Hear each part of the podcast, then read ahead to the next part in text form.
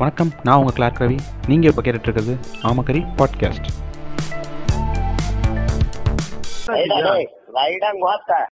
வணக்கம், நான் உங்கள் கிளார்க் ரவி. நீங்கள் இப்போ கேட்டுட்ருக்குது ஆமக்கரி பாட்காஸ்ட். இன்றைக்கி நம்ம யாரை ஸ்பெஷல் கெஸ்ட்டாக அழைச்சிருக்கோம்னா, இந்த பாட்காஸ்ட் உலகத்தின் டாக்டர் எங்கள் மருத்துவரையா ட்ரே பார்க்க தான் அழைச்சிருக்கோம். ட்ரே பார்க், வணக்கம். தேங்க்யூ தேங்க்யூ, ரொம்ப பெருமையாக இருக்குது ஃப்ரெண்ட். இல்லை, இதை விட அசிங்கமாக சொல்லியிருப்பேன், சரி உன் மனசை கஷ்டப்படுத்த வேணாம் இன்னைக்கு அப்படின்னு சொல்லி விட்டுட்டேன். ஆமக்கரி ஸ்டைலில் அசிங்கப்படுத்தினாதான் நான் எனக்கு பெருமை. அச்சோ அப்பா, ரொம்ப ரொம்ப உரியிறீங்க. கொஞ்சம் வாயை வெளில வச்சு உறிஞ்சிங்கன்னா அது அது போதும், ரொம்ப உள்ளே போயிட்டீங்க.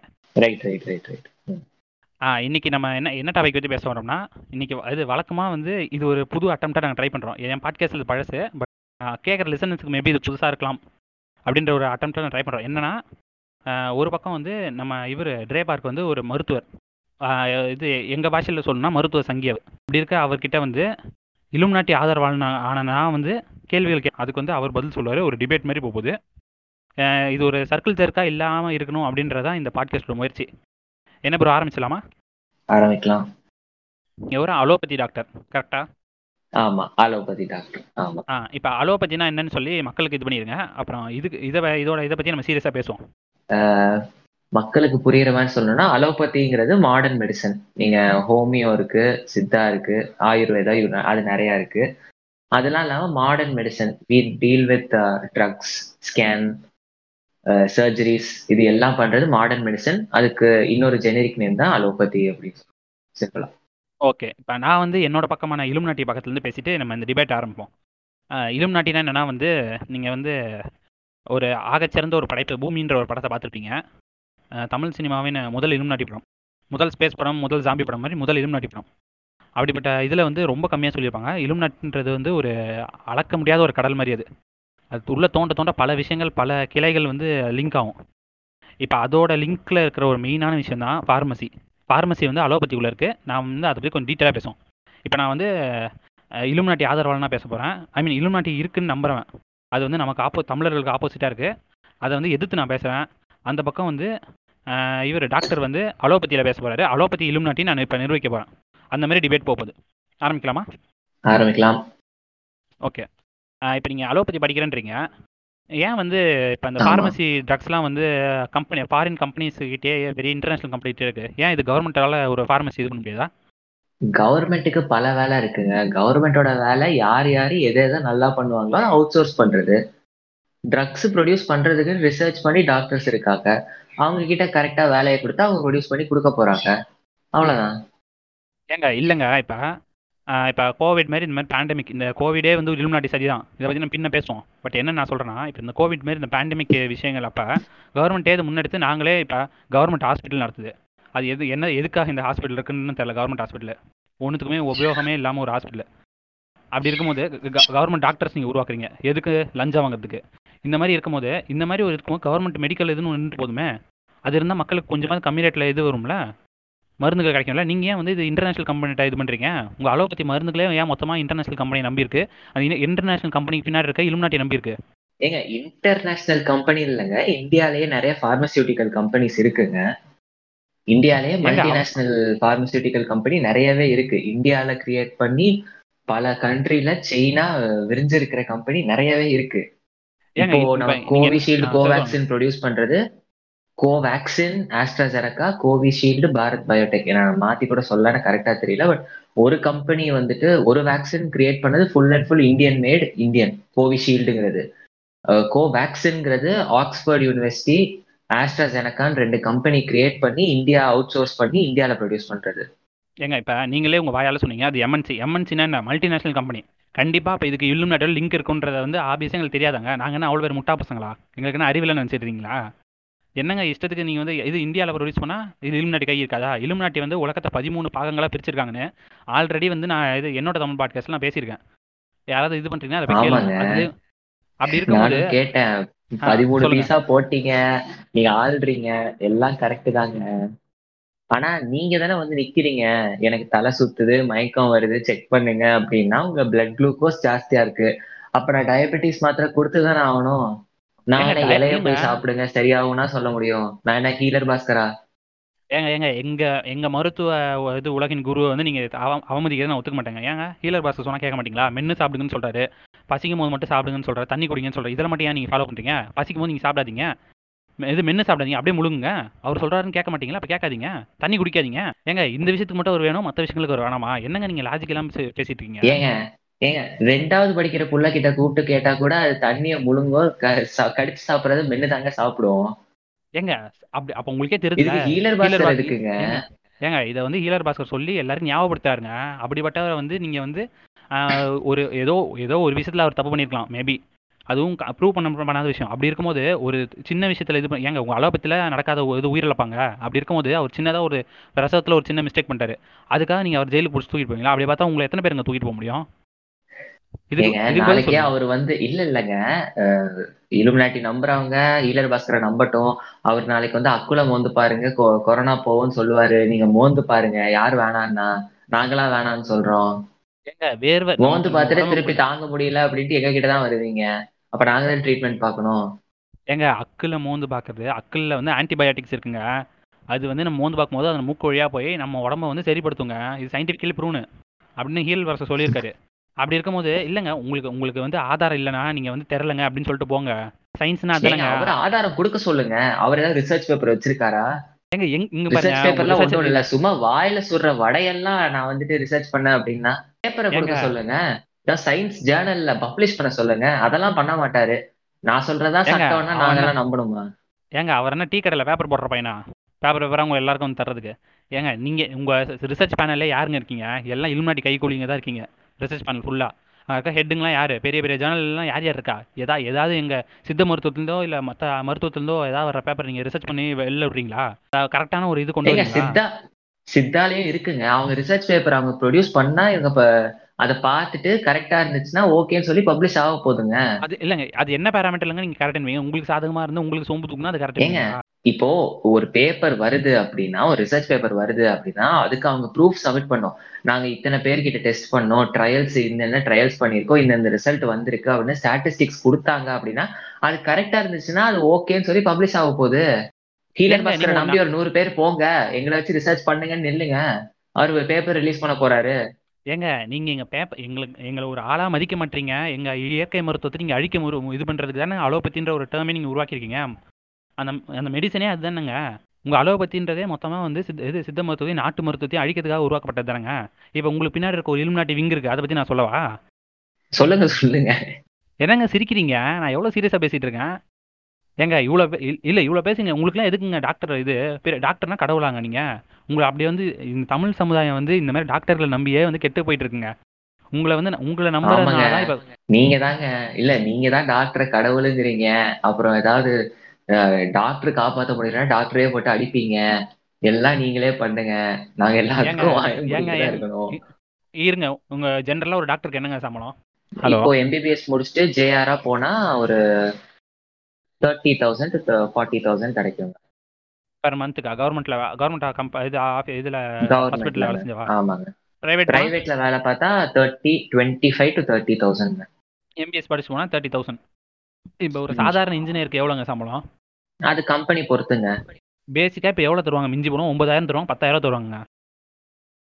இப்போ இந்த இந்த வர்க்க ரீதியான பிரச்சனையிலே பாருங்க, நீங்கள் ஹையரார்க்கியில மேலே இருக்கீங்க, சம்பள ஹையரார்க்கியில போனோன்னே. சாதாரண எங்களை மாதிரி இன்ஜினியர்ஸ்லாம் வந்து சம்பள ஹையரார்க்கியில கீழே இருக்கோங்க. இப்போ நீங்கள் அவ்வளோ சம்பளம் வாங்குறீங்கன்னா அதுக்கேற்ற மாதிரி உங்களுக்கு ரெஸ்பான்சிபிலிட்டி இருக்குது. இப்போ நீங்கள் அவ்வளோ இல்லை நாங்கள் டாக்டர் படிக்கிறது எவ்வளோ கஷ்டம் தெரியுமான்றீங்க. அப்போ வந்து உங்கள் சைட்லேருந்து வர்ற டெத் ரேட்டோ உங்கள் சைட்லேருந்து வர்ற இதுவுமே இது மெடிசன் மருத்துவமே கரெக்டாக இருக்கணுங்க. அப்படி கரெக்டாக இல்லாதப்ப கேள்வி கேட்குறது செல்லமாக 2 தட்டு தட்டுறதும் என்னங்க தப்பு? உரிமையில தட்டுறது ஒரு குத்தமா? அதுக்கெல்லாம் என்னங்க பேசிட்டு இருக்கீங்க? செல்லமா 2 தட்டு தட்டுறதுன்ட்டு உசுறு போகிற அளவுக்கு அடிச்சா அது என்னங்க நியாயம்? ஏங்க தப்பு பண்ணிருப்பீங்க, அடிச்சிருப்போங்க. என்னங்க நீங்க நீங்க வந்துட்டு ஹீலர் பாஸ்கரை நம்பி 99% அந்த பாடியை டேமேஜ் பண்ணிட்டு கடைசி 1% எங்க கிட்ட தூக்கிட்டு வந்து போட்டா நாங்க எப்படிங்க காப்பாற்ற முடியும்? ஏங்க இல்லங்க எந்த இதுலங்க நீங்க வந்து ஹீலர் பாஸ்கர் வந்து போய் சொன்னாரு, அதனால வந்து போச்சு, அதுக்கப்புறம் நான் எங்கிட்ட வந்து எங்களால் காப்பாற்ற முடியல அப்படின்னு ஒரு ஆதாரம் சொல்லுங்க. எங்கங்க இருக்குங்க? நீங்க ஏதாவது ரியல் கேஸ் பாத்துட்டீங்களா அந்த மாதிரி? ஏங்க நான் கேள்விப்பட்டிருக்கேங்க. நான் 3rd year படிக்கும் போது கேஸ் எல்லாம் பாத்திருக்கேங்க, ஆக்சுவல் கேஸ் பாத்திருக்காங்க. இயற்கை மருத்துவத்தை நம்பி ஹோமியோவை நம்பி அவங்க மோசம் ஆகல, ஆனா அந்த மெடிக்கேஷனை நாங்களும் சித்தா ஆயுர்வேதா எல்லாம் தப்புலாம் நாங்கெல்லாம் சொல்லவே மாட்டோம். சித்தா ஆயுர்வேதா லாங் டேர்ம் தாங்க, இல்லங்க சித்தா ஆயுர்வேதா லாங் டேர்ம் அவங்களும் கரெக்டா ஃபாலோ பண்ணா மெயின்டைன் பண்ணலாம். நாங்க மாடர்ன் மெடிசன் என்னன்னா எமர்ஜென்சில கூட எங்களால டீல் பண்ண முடியும். இப்ப பிராக்சர் ஆயிடுச்சு, வண்டியில விழுந்து ரத்தம் போயிடுச்சு அப்படின்னா நீங்க சித்தா ஆயுர்வேதா போக முடியாது, எங்ககிட்டதான் வந்தாகணும்.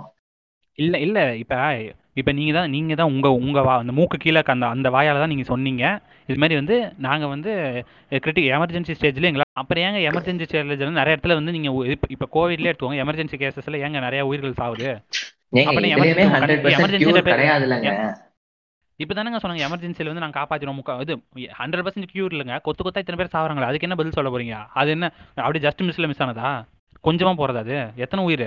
ஏங்க நாங்க எல்லா உயிரையும் காப்பாத்துறோம் அப்படின்லாம் நாங்க சொல்லவே இல்லை. எங்க எங்களால முடிஞ்ச அளவுக்கு நாங்க பண்றோம்னு தானே சொல்றோம்.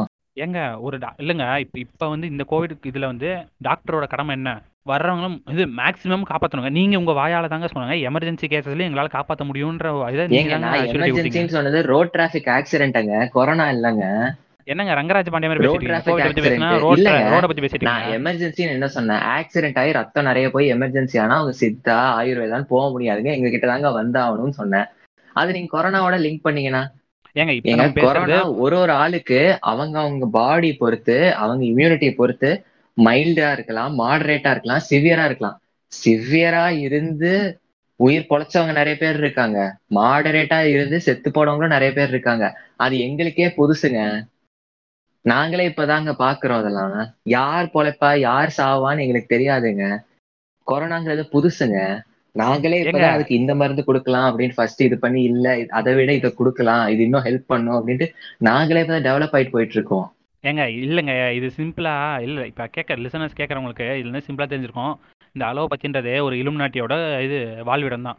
இப்போ நான் சிம்பிளாக சொல்கிறேன், ஒரு இது லேப் டெஸ்டிங்கில் என்ன பண்ணுவாங்க, இப்போ ஒரு மருந்து எடுத்து இப்போ இலுமினாட்டி கணக்குப்படி அலோபதி மருந்து எப்படி டெஸ்ட் பண்ணுவாங்கன்னா, ஒரு இப்போ நான் சொல்கிறது கரெக்டாக நீங்களே சொல்லுங்கள் டாக்டர். அதாங்க லேப் ரேட்டுக்காக யூஸ் பண்ணுவாங்களா? இப்போ வந்து இந்த இலுமினாட்டி வந்து இந்த கோவிட் வேக்சின் வந்து மனிதர்களை வந்து ஒரு ரேட்டாக மாற்றி உபயோகிச்சிருக்காங்க. இப்போ இந்த டாக்டரே அவர் வாயால் என்ன சொன்னார், நாங்கள் இந்த மருந்து ஒத்துவாதா இந்த மருந்து ஒத்துதான் டெஸ்ட் பண்ணி இது பண்ணுவோம். ஏங்க டெஸ்ட் பண்ணி பார்க்கறதுக்கு மனுஷ உயிரினா உங்களுக்கு எறும்பா போச்சா நசுக்கி போட்டு போகிறதுக்கு? எங்களை வந்து நீங்கள் ஜஸ்ட் வந்து இல்லைங்க ஜஸ்ட் வந்து உங்களுக்கு என்ன டேக் நம்பர் போட்டுருக்கீங்க எங்கள் மேலே, இவர் என்ன 48வது நம்பரு 58வது நம்பரு ஐடி நம்பரு 145 இந்த ஆள் கூட்டின்னு போய் ஊசி போட்டு கொள்ளு அந்த ஆள் போய் ஊசி போட்டு கொள்ளுன்றதை நீங்கள் இப்போ நினச்சிருக்கீங்க. அதானே உங்களுக்கு உங்கள் மருத்துவம் அதாங்க பண்ணுறது. இப்போ ஏங்க ஃபர்ஸ்ட் ரெம்டெசிவிர் டெனோஸ்கோவிர்லாம் கொடுத்துட்டு இருந்தோங்க, அது ஆன்டி ரெட்ரோ வைரல்ங்க. கொரோனா ஒரு வைரஸ்ங்க, ஸோ ஃபர்ஸ்ட் ஸ்டேஜ்ல ஆன்டி ரெட்ரோ வைரல், ஏன்னா அதுக்கு முன்னாடி மருந்தே இல்லைங்க. இப்பதாங்க ரெம்டெசிவிர்லாம். ஏங்க ஒரு இல்லைங்க ஜென்ரலா இப்ப நான் என்கிட்ட ஒரு கேள்வி இருக்கு, ஜென்ரலா ஒரு மெடிசனை டெஸ்ட் பண்ணி அதை இது ஒரு என்ன சொல்றது இப்ப வேக்சின் இதெல்லாம் டெஸ்ட் பண்ணி வர்றதுக்கு எத்தனை வருஷம் ஆகும் ஜென்ரலா சொல்லுங்க? ஜென்ரலா இத்தனை காலம் நடந்தது ஒரு வேக்சின் டெஸ்ட் பண்ணி வர்றது எத்தனை வருஷம்? 5 to 6 years ஆகுங்க. இந்த கோவிட் வந்து எத்தனை வருஷம் ஆச்சு? 1-2 வருஷம் ஆக போகுதுங்க. இப்போ அது எப்படிங்க 5 வருஷமா ஒரு வேக்சின் இது பண்றதுல வந்து 2 வருஷத்துல வந்து அதுவும் வந்து ஒரு எஃபிஷியன்டான வேக்சினை வந்து எல்லா கவர்மெண்ட்டும் எப்படிங்க அக்செப்ட் பண்ண முடியும்? ஏங்க கோவேக்சின் கோவிஷீல்டு எஃபிஷியன்ஸான உங்களுக்கு நீங்க போட்டீங்கன்னா கொரோனா வராதுன்னு யாரும் சொல்லலையே. கொரோனா வரும், போட்டாலும் கொரோனா வரும், ஆனா சாவ மாட்டீங்க, காம்ப்ளிகேஷன் பெருசா வராது, உயிர் இருக்கும் அப்படின்னு தான் நாங்க சொல்றோம். வேக்சினேட் பண்ணிக்கோங்க, நீங்களும் வேக்சின் போட்டுக்கோங்க, உங்களுக்கு சுத்தி இருக்கிறவங்களும் வேக்சின் போட்டுக்கிட்டா உங்களுக்கு கொரோனா வர வாய்ப்புகள் கம்மி அப்படிங்கிறோம். ஏங்க இப்ப இங்க கொரோனா வருமா அது இங்க பாருங்க, இப்ப இதுல இருந்து என்ன தெரியுது, கொரோனான்ற ஒரு வைரஸே இல்லைன்னு தெரியுது. இவங்க வந்து அந்த வேக்சினோட சிம்பிள் கான்செப்ட் நான் சொல்றேன் என்னன்னா, இப்ப இந்த வேக்சின்ல வந்து நானோ சிப்ஸ் வந்து செலுத்திருக்காங்க நமக்கே தெரியாம. இப்ப நம்ம உடம்புல இந்த நானோ சிப்ஸை போறதுனால நமக்குள்ள உடம்புல இருக்க டிஎன்ஏல இருக்கிற டேட்டாஸ் எல்லாம் கலெக்ட் பண்றாங்க அவங்க. கலெக்ட் பண்ணி அதை வந்து இலுமினாட்டிகள் வந்து அந்த டேட்டாவை சேகரிச்சு அதை வச்சு ஒரு மாஸ் இது ஜெனோசைட் வந்து பிளான் பண்ணிருக்காங்க. ஆமாங்க, நாங்க அடுத்த போதி தர்மரை தேடிக்கிட்டு இருக்கோம், கண்டுபிடிச்சோன்னு போட்டு தள்ளிடுறாங்க. என்னன்னா வந்து இப்ப இந்த இது கொரோனா வைரஸ் இப்படின்றாங்களா, இப்பெல்லாம் ஒரு வைரஸே இல்லைங்க உண்மையாவே. என்ன இவனுங்க இது பண்றாங்கன்னா, இந்த ஊசியில வந்து நானோ சிப்ஸ் வச்சிருக்காங்க, நம்ம உடம்பு உள்ள அதை செலுத்தி அந்த வேக்சின் வழியை நம்மளை கட்டாயப்படுத்தி செலுத்தி வைக்கிறாங்க. கவர்மெண்ட் வந்து கண்டிப்பா போட்டுன்னு எதுக்கு சொல்றாங்க? இந்த கவர்மெண்ட்டே இலுமினாட்டி கீழே தான் இருக்குது. இந்த வேசி மருத்துவம் மாதிரி வந்து இந்த வேசி அரசாங்கமாக மாறிடுச்சு இந்த அரசாங்கம். அப்படி இருக்கும்போது வந்து இந்த அரசாங்கமும் சரி இந்த மருத்துவமும் சரி ஒன்று சேர்ந்து வந்து நம்ம உடம்புக்குள்ளே சிப்பை ஏற்ற பார்க்குது. ஏன்னா வந்து ஏற்கனவே நான் என்னோட தமிழ் பாட்காஸ்ட் இதில் சொன்ன மாதிரி தமிழர்கள் வந்து ஆதிக்குடிகள், நம்மளோட இதுதான் பியூரஸ்ட் ஃபார்ம் ஆஃப் ஜீன். நம்ம உடம்புல இருக்க டிஎன்ஏவோட இது பேட்டர்ன் சீக்வன்ஸ்லாம் எடுத்து அவங்க அதை வச்சு பெருசாக ஒரு ரிசர்ச் பண்ணிட்டு இருக்காங்க. அந்த ரிசர்ச்சோட இன்ஃபர்மேஷன் தெரிஞ்சால் கண்டிப்பாக நான் உங்களுக்கு அடுத்த எபிசோடில் சொல்கிறேன். அந்த இன்ஃபர்மேஷன் தெரியணுன்றதுக்காக தான் இப்போ நம்ம உடம்புக்குள்ளே அவங்க சிப்பு செலுத்துறாங்க. இந்த சிப்பு நம்ம உடம்புக்குள்ளே போய் நம்ம உள்ள இருக்க இது டிஎன்ஏல இருக்க டேட்டாவெல்லாம் எடுத்து இலுமினாட்டிக்கு அனுப்ப போகிறாங்க. இதுக்கு ஆதரவாக இருக்கிறது தான் இந்த மருத்துவ சங்கிகளோட இது பிரதான நோக்கமே. இதுக்கு உங்களோட பதில் என்னங்க? இல்லைங்க, இப்போ நீங்க சிப்பு அது இதுன்ட்டு என்னென்னமோ சொல்றீங்க. நான் ஒரு டாக்டர், எனக்கு இன்ஜினியரிங்லாம் அவ்வளோ தெரியாதுங்க. எனக்கு தெரிஞ்ச அறிவுல சொல்றேன். ஒரு சிப்பை உள்ள அனுப்புனா அதுக்கு எலக்ட்ரிசிட்டி வேணும், டிரான்ஸ்மிட்டர் வேணும், இவ்வளோ வேணுங்க. வேக்சினே 0.5 ml தாங்க நாங்கள் உள்ள கொடுக்கறது. அதுல எங்கெங்க டிரான்ஸ்மிட்டர், எங்கெங்க எலக்ட்ரிசிட்டி? ஏங்க கேட்குறாங்களா? கேள்வி கூதிங்க நினைச்சுக்கிட்டு இருக்கீங்களா நீங்க? ஏங்க இல்லை, எங்களன்னா முட்டா பசங்க நினைச்சிட்டு இருக்கீங்களா? எங்களுக்கு எதுவும் தெரியாதுன்னு. இந்த நானோ சிப்ஸ்லாம் ஏலியன் டெக்னாலஜியில் தயாரிக்கப்பட்டது. ஏரியா 54ல என்ன இருக்கு? ஓ, எது என்ன இருக்குன்னு அவெஞ்சர் சண்டை போட்டப்ப கீழே விழுந்ததே அதுவா? யோ, என்ன நக்கலா உங்களுக்கு? இந்த இலுமினாட்டி வேசி நாயகன் உங்களுக்குலாம் இதே வேலை தாண்டா. சும்மா ஏதாவது இது சொல்றது. யோ இல்லை, உனக்கு இந்த எங்களுக்கு உங்களை மாதிரி படத்தை பார்த்துட்டு கதை சொல்கிறவங்க நினச்சிட்டு இருக்கீங்களா? இல்லை, ஏரியா 54ல என்ன இருக்கு? ஏரியா 51ல என்ன இருக்குன்னு உங்களுக்கு தெரியாது அதானே? எங்க எனக்கும் தெரியணும்னு ஆசைங்க, தெரிஞ்சா சொல்லுங்க. ஐயோ நக்கல் இல்ல நக்கல் இந்த இலுமினாட்டிக்கு அடியில் இருக்குன்ற நக்கல் அதானே? இல்லங்க, இந்த நக்கல் மயிரெல்லாம் இங்க வேணாங்க. அவ்வளவுதாங்க உங்க மரியாதை. அடிச்சனா மண்டகன்லாம் சதறிடும். கேக்குற கேள்விக்கு மட்டும் பதில் சொல்லு. இந்த நக்கல் பிடிச்ச வேலை எல்லாம் எங்கிட்ட வச்சுக்காதீங்க. உங்களால எங்களுக்கு கொரோனா வந்துருச்சுன்னா நீங்க வேக்சின் போட மாட்டீங்க. உங்களை போடு நாங்க ஃபோர்ஸும் பண்ணல, போடாம திரியுங்க. எங்களுக்கு என்ன? கடைசியில திருப்பி கொரோனான்னு எங்க கிட்டதான் வருவீங்க. பெட் இருக்கா அப்படின்ட்டு வருவீங்க. பெட் இருந்தா தருவோம், இல்லைன்னா இல்லடா புண்டா போடா வெளியன்னா சொல்லுவோம். என்னது இல்லடா புண்டா போடா வெளியவா? எங்களை பார்த்தா எனக்கு ஆமாங்க. வேக்சினும் போட மாட்டீங்க. இல்ல நீங்க வேக்சினும் போட மாட்டீங்க. சோ நாங்க சொல்றதையும் ஒத்துக்க மாட்டீங்க. அப்புறம் கொரோனா வந்த அப்புறம் ஐயோ மூச்சு விட முடியல, சாப்பிட முடியலங்க, வாயில டேஸ்ட் இல்ல, சாப்பாடு எல்லாம் மண்ணு மாதிரி இருக்கு, என்னை காப்பாத்துங்க அப்படின்னு வருவீங்க. அப்ப ஐயோ சாமி ஐயோ அப்படின்னு பாவப்பட்டு கஷ்டப்பட்டு நாங்க சொல்றத கேட்கறவனுக்கு இருக்கிற பெட்டை நாங்க புடுங்கி உங்களுக்கு தரணுமா? எதுக்கு எங்க? அதுக்குன்னு சாவு விடுவீங்களா? உங்களை நம்பி தானங்க ஒரு சில பேர் வராங்க. அவங்களுக்கு பெட்டு தர மாட்டீங்க. அவங்க எங்களை நம்பி, நாங்க சொல்றத நம்பி, எங்களை நம்பி வர்றவங்களுக்கு நாங்க முடிஞ்ச அளவு பண்ணுவோங்க. உங்களை மாதிரி பேசிக்கிட்டு இருக்கிறவங்களுக்கு நாங்க எதுக்குங்க ஹெல்ப் பண்ணுவோம்? எங்களுக்கு என்ன காப்பாத்த வேற ஆள் இல்லையா? ஏங்க ஏங்க ஏங்க இங்க பாருங்க, ஒரு ஒரு நான் இப்போ ஒரு அரசாங்கம் எந்த மத சார்பின்றியும் நடக்காமல் செக்யூலரிசமாக இருக்கணுன்றதாங்க இது. அதே மாதிரி தாங்க ஒரு டாக்டர் இதுவும் எந்த விருப்ப வெறுப்பும் இல்லாமல் செக்யூலரிசமாக வேலை பார்க்குறதாங்க டாக்டர்ன்ற வேலையை. உங்களுக்கு அந்த நாங்கள் யாருக்கும் ட்ரீட்மெண்ட் இல்லைன்னுலாம் சொல்ல முடியாதுங்க. அது மெடிக்கல் நெக்லிஜென்ஸ்ங்க. நாங்கள் பார்த்து தாங்க ஆகணும். ஆனால் இன்னைக்கு இருக்கிற நிலமையில பெட்டே இல்லை, பெட்டு ஃபுல்லாக போயிட்டு இருக்கு. நாங்க சொல்ற ட்ரீட்மெண்ட்டை நம்பி வர்றவங்களுக்கே எங்களால பெட்டு தர முடியல அவ்வளோ ஈஸியா. கேக்குறவங்க எல்லாருக்கும் எல்லா ஹாஸ்பிட்டல்லயும் ஆல்மோஸ்ட் எல்லா பெட்டும் ஃபுல்லு. திமிரு பிடிச்சி தெரியறவங்களுக்குலாம் நாங்க எப்படிங்க பெட் அரேஞ்ச் பண்றது? ஏங்க இல்ல ஏங்க திமிரு பிடிச்சி இல்ல. இப்ப நான் உங்ககிட்ட எல்லாம் வரப்போறது இல்லைங்க. எங்ககிட்ட சித்த மருத்துவர் இருக்கு, ஹீலர் பாஸ்கர் இருக்காரு, எங்க அண்ணன் பாரிசால் இருக்காரு. நான் அவர்கிட்ட இது பண்ணிப்பேன். எனக்கு ஒன்றும் இல்லை. இன்கேஸ் தெரியாதனமா உங்களை தான் கடைசி ஹோப்புன்னு நினைச்சு, உங்களை ஒரு சூப்பர்மேன் ரேஞ்சுக்கு கடைசி ஹோப்புன்னு நினைச்சு உங்ககிட்ட வருவாங்க. நீங்க என்னன்னா உங்கள்கிட்ட பெட் இல்லடா போடா புண்டுன்னு அடிச்சு தோத்தி அவன் சாவதுக்கு நீங்க ஒரு காரணம் கேட்டா எங்களுக்கு தெரியாதுங்க, நாங்க கவனிக்கவே இல்லை அப்படின்னு சொல்லி உங்க இது உங்களுக்கு நீங்களும் சரி, இந்த இலுமினாட்டி ஆதரிக்கிற எல்லாருமே சரி இதே தாங்க பண்றீங்க. இல்லைங்க, உங்களை நம்புறவங்க இல்ல உங்க பக்கம் நம்புறவங்க எதுக்கு எங்க பக்கம் வர போறாங்க? ஹீலர் பாஸ்கர் பாரிசாலன் இருக்காங்கல்ல, பாரிசாலன் துணைன்னு போக வேண்டியது தானே? ஏங்க ஏங்க பாரிசாலனும் ஹீலர் பாஸ்கரும் ஒரு நபருங்க, ஒரு நபரு. அவங்களால எத்தனை பேருங்க காப்பாற்ற முடியும் அட் டைம்ல? அப்படி இருக்கும்போது டியூட்டி டாக்டர்னு கீழே 4-5 பேர் சேர்த்துக்க வேண்டியதுன்னா ஏன் சேர்க்க முடியல? ஏங்க இங்க பாருங்க, உங்களை மாதிரி என்னங்க மேம்போக்கா 5 வருஷம் ஓபி அடிச்சு படிக்கிற இது படிப்பு நினைச்சிட்டீங்களா? அவங்க இது தன்னோட சின்ன வயசுல இருந்து ரிசர்ச் பண்ணி பல புக்குங்களை பல இதெல்லாம் படிச்சு பல ஓலைச்சுவடிகள்லாம் படிச்சு இது பண்ணிருக்காங்க. அது அந்த நாலேஜ் அவ்வளவு சீக்கிரம் யாருக்கும் இதாவது இல்லைங்க. சின்ன பிசு நடந்தாலே போதே அவங்க அம்மா வயிற்றுல இருந்து பிறக்கும் போதே ஓலைச்சுவடியோட கூட பிறந்துக்கிட்டோம். எனக்கு அதை பத்தி பிரச்சனை இல்லை. ஐயோ என்ன நக்கல் பண்றீங்க? அவ்வளவுதான் உனக்கு மரியாதை. ஹீலர் பாஸ்கர் பத்தி எல்லாம் பேசணும்னா என்ன நினைச்சிட்டு இருக்க? வாய் புண்டை இருந்தா என்ன புண்டை வேணா பேசுவியா நீ? சொல்லு. இல்லங்க, நீங்க தானங்க சொல்றீங்க அவர்லாம் சின்ன வயசுல இருந்தே அப்படின்ட்டு. அதான் நான் சொல்றேன், அவர் உள்ள அவங்க அம்மா வயிற்றுக்குள்ளேயே கூட படிச்சுக்கிட்டு இருந்துட்டோம். எனக்கு அதை பத்தி பிரச்சனையே இல்லை. அவரு கீழே ஒரு வச்சு ஒரு 4 பேர் வச்சு ஒரு ஹாஸ்பிட்டலோ இல்ல முடிஞ்ச ஒரு கிளினிக்கோ போட்டு பண்ண வேண்டியது தானே.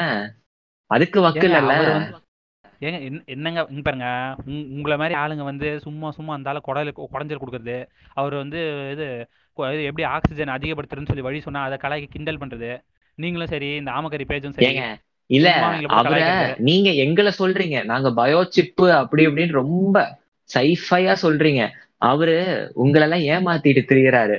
சின்ன ஃபேனு யூஎஸ்பி ஃபேனுட்டு பிளிப்கார்ட்டுக்கு சேல்ஸ் ஏஜென்டா வேலை பார்த்துக்கிட்டு இருக்காரு. அவரு ஒரு ஃபேன் 100 ரூபா வித்து கொடு, நான் உனக்கு 20 ரூபா தரேன், பிளிப்கார்ட் காரங்கிட்ட ஏதோ டீல் பேசி வித்துக்கிட்டு தெரிஞ்சிட்டு இருக்காரு. அவரை போய் நம்பிக்கிட்டு நீங்க அதை வேற வந்து என்கிட்ட பேசிட்டு இருக்கீங்க. ஏங்க அவர் வந்து என்ன சொன்னார்னா, எளிய முறையில் இப்போ வீட்டில் ஜென்ரலாக ஒரு வீட்டில் இந்த குட்டி குட்டி மோட்டார்லாம் இருக்குங்க, அதையே பயன்படுத்தலாம். ஒரு பேப்பர் கார்போர்டை வச்சு அதை ஃபேன் மாதிரி மாற்றி கூட பயன்படுத்தலாம். அவர் அவர் சின்ன மோட்டர் சும்மா வீட்டில் கிடக்க போதா? சின்ன குழந்தைங்க யூஸ் பண்ணுற ரிமோட் கார்லேருந்து பிச்சு பிடிங்கி ஓந்துக்கிட்டு இருப்பான். அதை ஏங்க ஒயர் கட் பண்ணி யூஸ் பண்ணிட்டு திருப்பி வந்து அதை மாட்டிக்கலாங்க. ஒரு சால்ரிங் பண்ண தெரியாதாங்க எங்களுக்கு? ஏங்க அவ்வளோ அறிவு இருந்தால் ஹாஸ்பிட்டல் வந்துடுவானேங்க.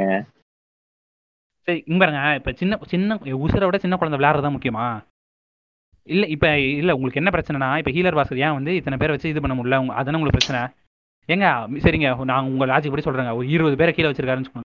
அவங்க ஒவ்வொருத்தரும் ஒரு ஆளுக்கு ஒரு 10 பேரை பார்க்குறாங்கன்னு வச்சுக்கோங்க. எவ்வளோ பேருங்க? 200 பேர் வேணும்னா மிஞ்சி போனால் ஹீலர் பாஸ்கர் சேர்த்து ஒரு 240 பேர் வச்சுக்கோங்க மொத்தமாக. ஏங்க ஹீலர் பாஸ்கர் எத்தனை நாள் அங்கே யூடியூப்ல பேசிட்டு இருக்காரு? ஒரு நாள் ஒரு 5 வருஷம் இருக்கும்ல இருக்கும். 5 வருஷத்துல அவர் நினைச்சிருந்தா நேரம் அப்போலோ விட பெரிய ஹாஸ்பிட்டல் கட்டியிருக்கலாங்க. ஏங்க எங்க பாருங்க கட், அவர் அவங்க என்ன சொல்றது, இந்த தமிழ் சமுதாயத்தையே அலோபதிக்கு அடிமையாக மாற்றி வச்சிருக்கிறது தானே உங்களை மாதிரி ஆளுங்க பண்ணுற வேலை. தெரியாதனமா உங்ககிட்ட மருந்து வாங்க வந்தா அந்த மருந்துக்கு அடிமையாக்குறீங்க மொத்தமா.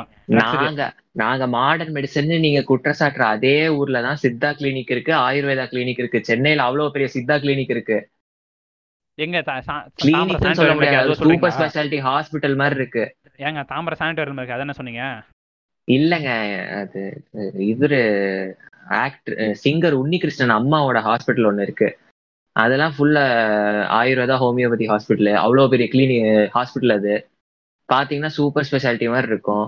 அவங்கலாம் என்ன, அவங்க ப்ராப்பரா ஆயுர்வேதா சித்தா யுனானி எல்லாம் படிச்சுட்டு ப்ராக்டிஸ் பண்ணிட்டு இருக்காங்க, நம்பி பேஷண்ட்ஸ் போறாங்க. நாங்களும் இந்த மாதிரி லாங் டேர்ம் நீங்க அதை எடுக்கிறீங்கன்னா அதை நீங்க கண்டினியூ பண்ணுங்கன்னு சொல்லி அனுப்புறோம். அதுக்கு நடுவில் வந்துகிட்டு இந்த மாதிரி காமெடி புண்டாலாம் பண்ணிட்டு இருந்தா அப்புறம் என்னங்க? ஏங்க நாங்கள் எங்கள் வாழ்வியல் போது, எங்கள் வாழ்க்கை போது, எங்கள் இது பாரம்பரியம் போதுன்னு இங்கே உட்காந்து கத்திக்கிட்டு இருக்கோம். உங்களுக்கு வந்து இது வந்து அப்படியே காமெடி பண்ணுற மாதிரி இருக்கா? இருங்க இருக்குங்க இருக்கும். அப்புறம் அவங்க ஹாஸ்பிட்டல் வச்சிருக்காங்கல்லங்க, அவங்க என்ன லூஸா? ஏங்க இல்லைங்க, இங்க பாருங்க, தமிழ்நாட்டில் அலோபதி ஹாஸ்பிட்டல் அதிகமா இல்லை மற்ற ஹாஸ்பிட்டலுக்கு அதிகமா? மாடர்ன் மெடிசன் ப்ராக்டிஸ் பண்ணுற ஹாஸ்பிட்டல்ஸ் தாங்க ஜாஸ்தி. ஏங்க ஆங்க இப்போ வந்து ஒரு ஒரு ஊரில் வந்து ஒரு ஹாஸ்பிட்டல் இருக்குன்னு வச்சுக்கோங்களேன், 4 ஹாஸ்பிட்டல் கூட வந்து மற்ற ஹாஸ்பிட்டல் இருக்காதுங்க. இதுதான் நிதர்சனமான உண்மை, ஒத்துக்கிறீங்களா? ஆமாம். அப்படி இருக்கும்போது எத்தனை பேருங்க இது சித்தா மருத்துவத்தாலேயோ இல்லை மற்ற மருத்துவத்தாலேயோ வந்து காப்பாற்ற முடியும்? உங்களை நம்பி தாங்க. ஏங்க ஹாஸ்பிட்டலு எங்கள் வரி பணத்தை மொத்தமாக அடித்து கொள்ளையடிச்சு நீங்கள் ஹாஸ்பிட்டல் கட்டிட்டுருக்கீங்க, கொள்ளையடிச்சு நீங்கள் சம்பாரிச்சிட்டு இருக்கீங்களே, காசு இது லட்சம் கோடி கூட சம்பாரிச்சிட்டு இருக்கீங்களே. நாங்களும் அதான் சொல்கிறோம், நாங்கள் ஃபுல் ஸ்ட்ரென்த்தில் இருக்கோம், எங்களை நம்பி வாங்க. அந்த கிறுக்கு புட்டை சொல்கிறதெல்லாம் நம்பாதீங்கன்னு சொல்கிறோம். இதுல என்னங்க தப்பு இருக்கு? நம்பி வந்தா கொத்து கொத்தா உயிர் போகுதுங்க. இதுக்கப்புறம் உங்க நம்பர் கொத்து கொத்தா உயிர் போகுது, அது கரெக்ட் தான். எங்களுக்கும் கஷ்டமா தான் இருக்கு. நாங்களும் பணத்தை இவ்வளவு பார்த்ததே கிடையாது, எங்களுக்கு அவ்வளவு டிப்ரெஷன்ல இருக்குங்க. ஏங்க கொலையே இவங்க தான் பண்ணுவாங்களாம். கொலை பண்ணிட்டு ஐயோ கொலை பண்ணிட்டோமே செத்து போயிட்டாங்கன்னு இவங்க ஃபீல் பண்ணுவாங்க. 100 பேர் வராங்கன்னா அதுல மிஞ்சி போனா 10 பேர் சாவுறாங்க, 90 பேர் உயிர் வாழ்றாங்க. அந்த 90 பேரை நீங்க மறந்துருங்க, சாவுற 10 பேரை மட்டும் நீங்க சொல்றீங்கன்னா அது என்னங்க? முடிஞ்ச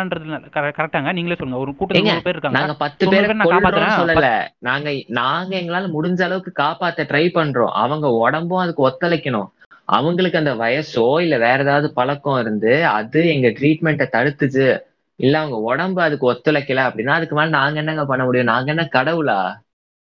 ஏங்க நீங்க தானங்க உங்களை கடவுள்ன்ற மாதிரி நீங்க வந்து ஃபீஸ் வாங்குறீங்க. கடவுள்ல நாங்க எங்க ஃபீஸ் வாங்குறோம்? நாங்க பாக்குற வேலைக்கு ஃபீஸ் வாங்குறோங்க. நீங்க இன்ஜினியரிங்னா ஓசில போயிட்டு வேலை பாப்பீங்களா? எங்க நீங்க வாங்குற ஃபீஸ் நாங்க மட்டும் எப்படிங்க ஓசில வேலை பார்க்க முடியும்? நாங்களும் சாப்பிட வேணாமா? ஏங்க நீங்க சாப்பிடுங்க, ஃபீஸ் வாங்க சொல்லுங்க.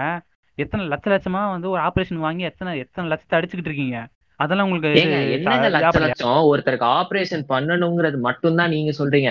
ஒருத்தர் ஆபரேஷனுக்கு போறது முன்னாடி ப்ரீ ஆபரேட்டரி யூனிட் அங்க வச்சு அவங்களுக்கு எல்லாம் செக் பண்ணணும் ரெகுலரா இருக்கான்ட்டு, அது ஒரு செலவு. அதுக்கு ஆகுறதெல்லாம் ஒரு செலவு. ஆபரேஷன் தேட்டர் ஸ்டெரைலா இருக்கணும், அதை கிளீன் பண்ணணும், அது ஒரு செலவு.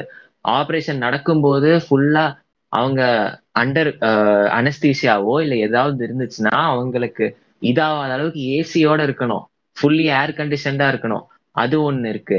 அப்புறம் இவங்களுக்கு ஆபரேஷனுக்கு யூஸ் பண்ற மெட்டீரியல், மெடிசன், இதெல்லாம் ஒரு செலவு. இதை நாங்க படிச்சுட்டு பண்றோம், எங்களுக்கு ஒரு ஃபீஸ். திருப்பி அவங்க ஆபரேஷன் முடிஞ்சோடனே போஸ்ட் ஆப்னு ஒண்ணு இருக்கு, அங்கே அவங்களை ஃபுல்லா சர்வேலன்ஸ்ல வச்சிருக்கணும். எந்த ரியாக்ஷனும் இருக்கா இல்லையா, அவங்க உடம்பு எப்படி இருக்குன்னு பார்த்துட்டு அப்புறம் தான் வார்டுக்கு ஷிஃப்ட் பண்ணோம். நீங்க ஆபரேஷன் மட்டும் சொல்றீங்க, ஆபரேஷன் ஆரம்பிக்கிறதுன்னு முடிஞ்ச வரைக்கும் இவ்வளவு ப்ராசஸ் இருக்கு, இதுக்காக செலவுலாம். ஏங்க சரி, ஒரு பிரைவேட் ஹாஸ்பிட்டல் நீங்க சொல்றது ஓகே, கவர்மெண்ட் ஹாஸ்பிட்டல் என்னங்க உங்களுக்கு அவ்வளவு சம்பளம்? கவர்மெண்ட் ஹாஸ்பிட்டல்ல எங்க ஆபரேஷன் பண்ணாலும் இதுதாங்க நடக்குது. கவர்மெண்ட் ஹாஸ்பிட்டல்ல மட்டும் ஆபரேஷன் தேட்டர் என்னங்க ஏசி இல்லாமலா இருக்கு? ஏசி தரப்படுறாங்க இல்லங்க, கவர்மெண்ட் ஹாஸ்பிட்டல் கவர்மெண்ட் தரப்படுறாங்க. உங்களுக்கு தனியா ஒரு ஃபீ வருதுல, லட்சமா. அதை தான் நாங்க கேள்வி கேட்கறோம், எதுக்கு உங்களுக்கு லட்சமா ஃபீன்றான்? ஏங்க நான் படிச்சு பிராக்டிஸ் பண்ணி என்னால எவ்வளவு கேஸ் வந்தாலும் ஹேண்டில் பண்ண முடியும்னு ஏன் திறமை தானே, திறமைக்கு ஏத்த பைசா இருக்கணும்ல. கொள்ளையடிக்கிறது திறமையாங்க? நீங்க ஜூனியரா ஒரு இன்ஜினியரிங் முடிச்சோடனே சேர்ந்தா நீங்க 40,000 ரூபாய் சேர்றீங்கன்னு வச்சுக்கோங்க. 10 வருஷம் கழிச்சும் 40,000 ரூபாய் தான் சம்பளம். உன்னை எனக்கு என்ன மயித்துக்கு உனக்கு 1,00,000 ரூபாய் சம்பளம்னு கேட்டா நீங்க ஒத்துப்பீங்களா? எக்ஸ்பீரியன்ஸ் இருக்கு மயிறு அப்படின்னு பேசுவீங்கல்ல. எங்களுக்கும் காசு வரணும்ல. ஏங்க ஒரு இன்ஜினியர் 10 வருஷத்துல வாங்குற சம்பளத்தை விட ஒரு டாக்டர் 10 வருஷத்துல வாங்குற சம்பளம் அதிகம். பவர்ல இருந்து பிளக்க புடுங்கிட்டு மாட்டலாங்க, நாங்க பிளக் எல்லாம் புடுங்க முடியாதுங்க. உயிருள்ள ஒரு மனுஷனை வச்சு நாங்க ட்ரீட் பண்ணணுங்க. ஏங்க வச்சு கொண்டுட்டு தானே வித்தியாசம் இருக்குங்க. ஏங்க வச்சு கொண்டுட்டு தானே இருக்கீங்க நீங்க நிறைய பேரா? ஏங்க என்னங்க நிறைய பேருன்னா உயிர் வாழ், எங்களால உயிர் வாழ்றவன்ல செத்து போனாவே மிஞ்சி போனா 2%ங்க. என்னங்க 98% உயிர் வாழ்ந்துட்டு இருக்காங்க. ஏங்க இருங்க, என்னங்க இல்ல இப்ப 98 பேர் உயிரோட இருக்காங்கன்றதுக்காக 2 பேர் கொல்றது வந்து கரெக்டாங்க? நீங்க என்னங்க சொல்லவே இல்லைங்க. அவங்க செத்துறாங்க, கொல்றது இங்க பாருங்க, அதுவோ நடக்குது. சில டைம்ஸ் டாக்டரோட இதனாலயும் சாவுறாங்க, ஆனா அதெல்லாம் 0.05% விட கம்மி. அது தப்பா படிச்சவனோ எவனோ ஒருத்தன், அவனை பத்தி நான் இங்க பேசல. ஒழுங்கா படிச்சு தன்னால முடிஞ்சதை சூப்பரா பண்ற டாக்டர் இங்க நிறைய பேர் இருக்காங்க. அவங்க எக்ஸ்பீரியன்ஸுக்கு ஏற்ற சம்பளம் தான் நாங்க சொல்றோம். இந்த இலுமினாட்டி, இந்த மாஸ் ஜெனசைட் கான்செப்ட் மாதிரி உங்களெல்லாம் நீங்களாம் அதுக்கு அடிமை தானே? அவங்க சொல்றதெல்லாம் கேட்டு எவன் உன கொள்ளணுமோ அவனெல்லாம் கொண்டுட்டு இருக்கீங்க அதானே தெரியும். இதுல வேற வேற லெவல்ல வந்து கொள்றவர் வந்து பெரிய டாக்டரான். என்னடா இதெல்லாம் லாஜிக்கு? நம்ம இல்லை இந்த உலகத்துல தான் இப்படி இருக்கு போல. இந்த நல்லா கொள்றவன் வந்து பெரிய ஆள் மாதிரியும் அவனை வந்து கடவுள் மாதிரி பாவிக்கிறதும். ஏங்க நீங்களாம் சொல்லுவீங்க, உங்களை மாதிரி ஆளு எவனாவது ஒருத்தன் ஆந்திரால கத்திரிக்காய் வச்சு லேகியம் விட்டு அதை கண்ணில் விட்டா கொரோனா போவோம்னு சொல்லுவான். நீங்க போய் கண்ணில் விட்டுப்பீங்க, அதுக்கப்புறம் கண் அலர்ஜின்னு திருப்பி எங்ககிட்டயே வருவீங்க. நாங்க அதுக்கு சொட்டு மருந்து ஊத்திக்கிட்டு இருக்கணும். எங்க பொழப்பு இதுதானே? அதுதானே சொல்ல வரீங்க? ஏங்க எங்க இதை உண்மையாவே ஃபாலோ பண்றவங்க, நான் வந்து இது ஹீலர் பாஸ்கரை சொல்றேன் பர்சனலா. நான் எந்த சித்தமும் தொட்டு சொல்ல, நான் ஹீலர் பாஸ்கரை பர்சனலா ஜெயிலுக்கு போன ஹீலர் பாஸ்கர் அவரு தானே? சரி சரி. இருங்க அப்படி பார்த்தா இல்லைங்க, ஏன்னா அப்படி பார்த்தா வந்து கலைஞர் கூட தான் ஜெயிலுக்கு போயிருக்காரு, காந்தி கூட தான் ஜெயிலுக்கு போயிருக்காரு, எல்லாரும் அது பெரியார் கூட தான் ஜெயிலுக்கு போயிருக்காரு. ஓ அப்படி, சரி ரைட். ஜெயிலுக்கு போனாரு சொல்ல வேண்டியதானே? இருங்க, ஆமா நெல்சன் மண்டேலா ஜெயிலுக்கு தான் போனாரு. ஏங்க எல்லாம் இங்கே பாருங்க, ஜெயிலுக்கு போகிறாங்கன்னா ஒவ்வொருத்தவங்க காரணம் இருக்குங்க. எல்லாரும் தப்பு பண்ணிட்டு ஜெயிலுக்கு போகிறாங்கன்ற அர்த்தம் இல்லை. ஏங்க இப்போ இதுக்கு முன்னாடி சொன்ன இவ்வளோ பேர் அவங்க என்ன தப்பு பண்ணிட்டா ஜெயிலுக்கு போனாங்க? எங்கள் தப்பை நாங்கள் சொல்லுங்கள் பாப்போம், முடிஞ்சா.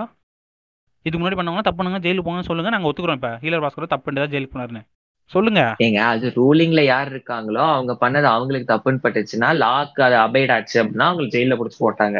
இதில் ஏன் பர்சனல் ஒப்பீனியன் நான் சொல்கிறதுக்கு ஒன்றுமே இல்லை. ஏங்க அதே தாங்க இப்போ நீங்கள் சொன்னீங்களா, உங்கள் வாயாலேயே உண்மையாக கொண்டுட்டோம். இப்ப யாரு இந்த ரூலிங் இருங்க, கலைஞரோ கலைஞரோ நேருவோ மண்டேலாவா போனது மெடிசன்னால கிடையாது, அது பாலிடிக்ஸ். நான் அந்த ஃபீல்டு கிடையாது, என் பர்சனல் ஒப்பீனியன் எனக்கு மேட்டர் கிடையாது.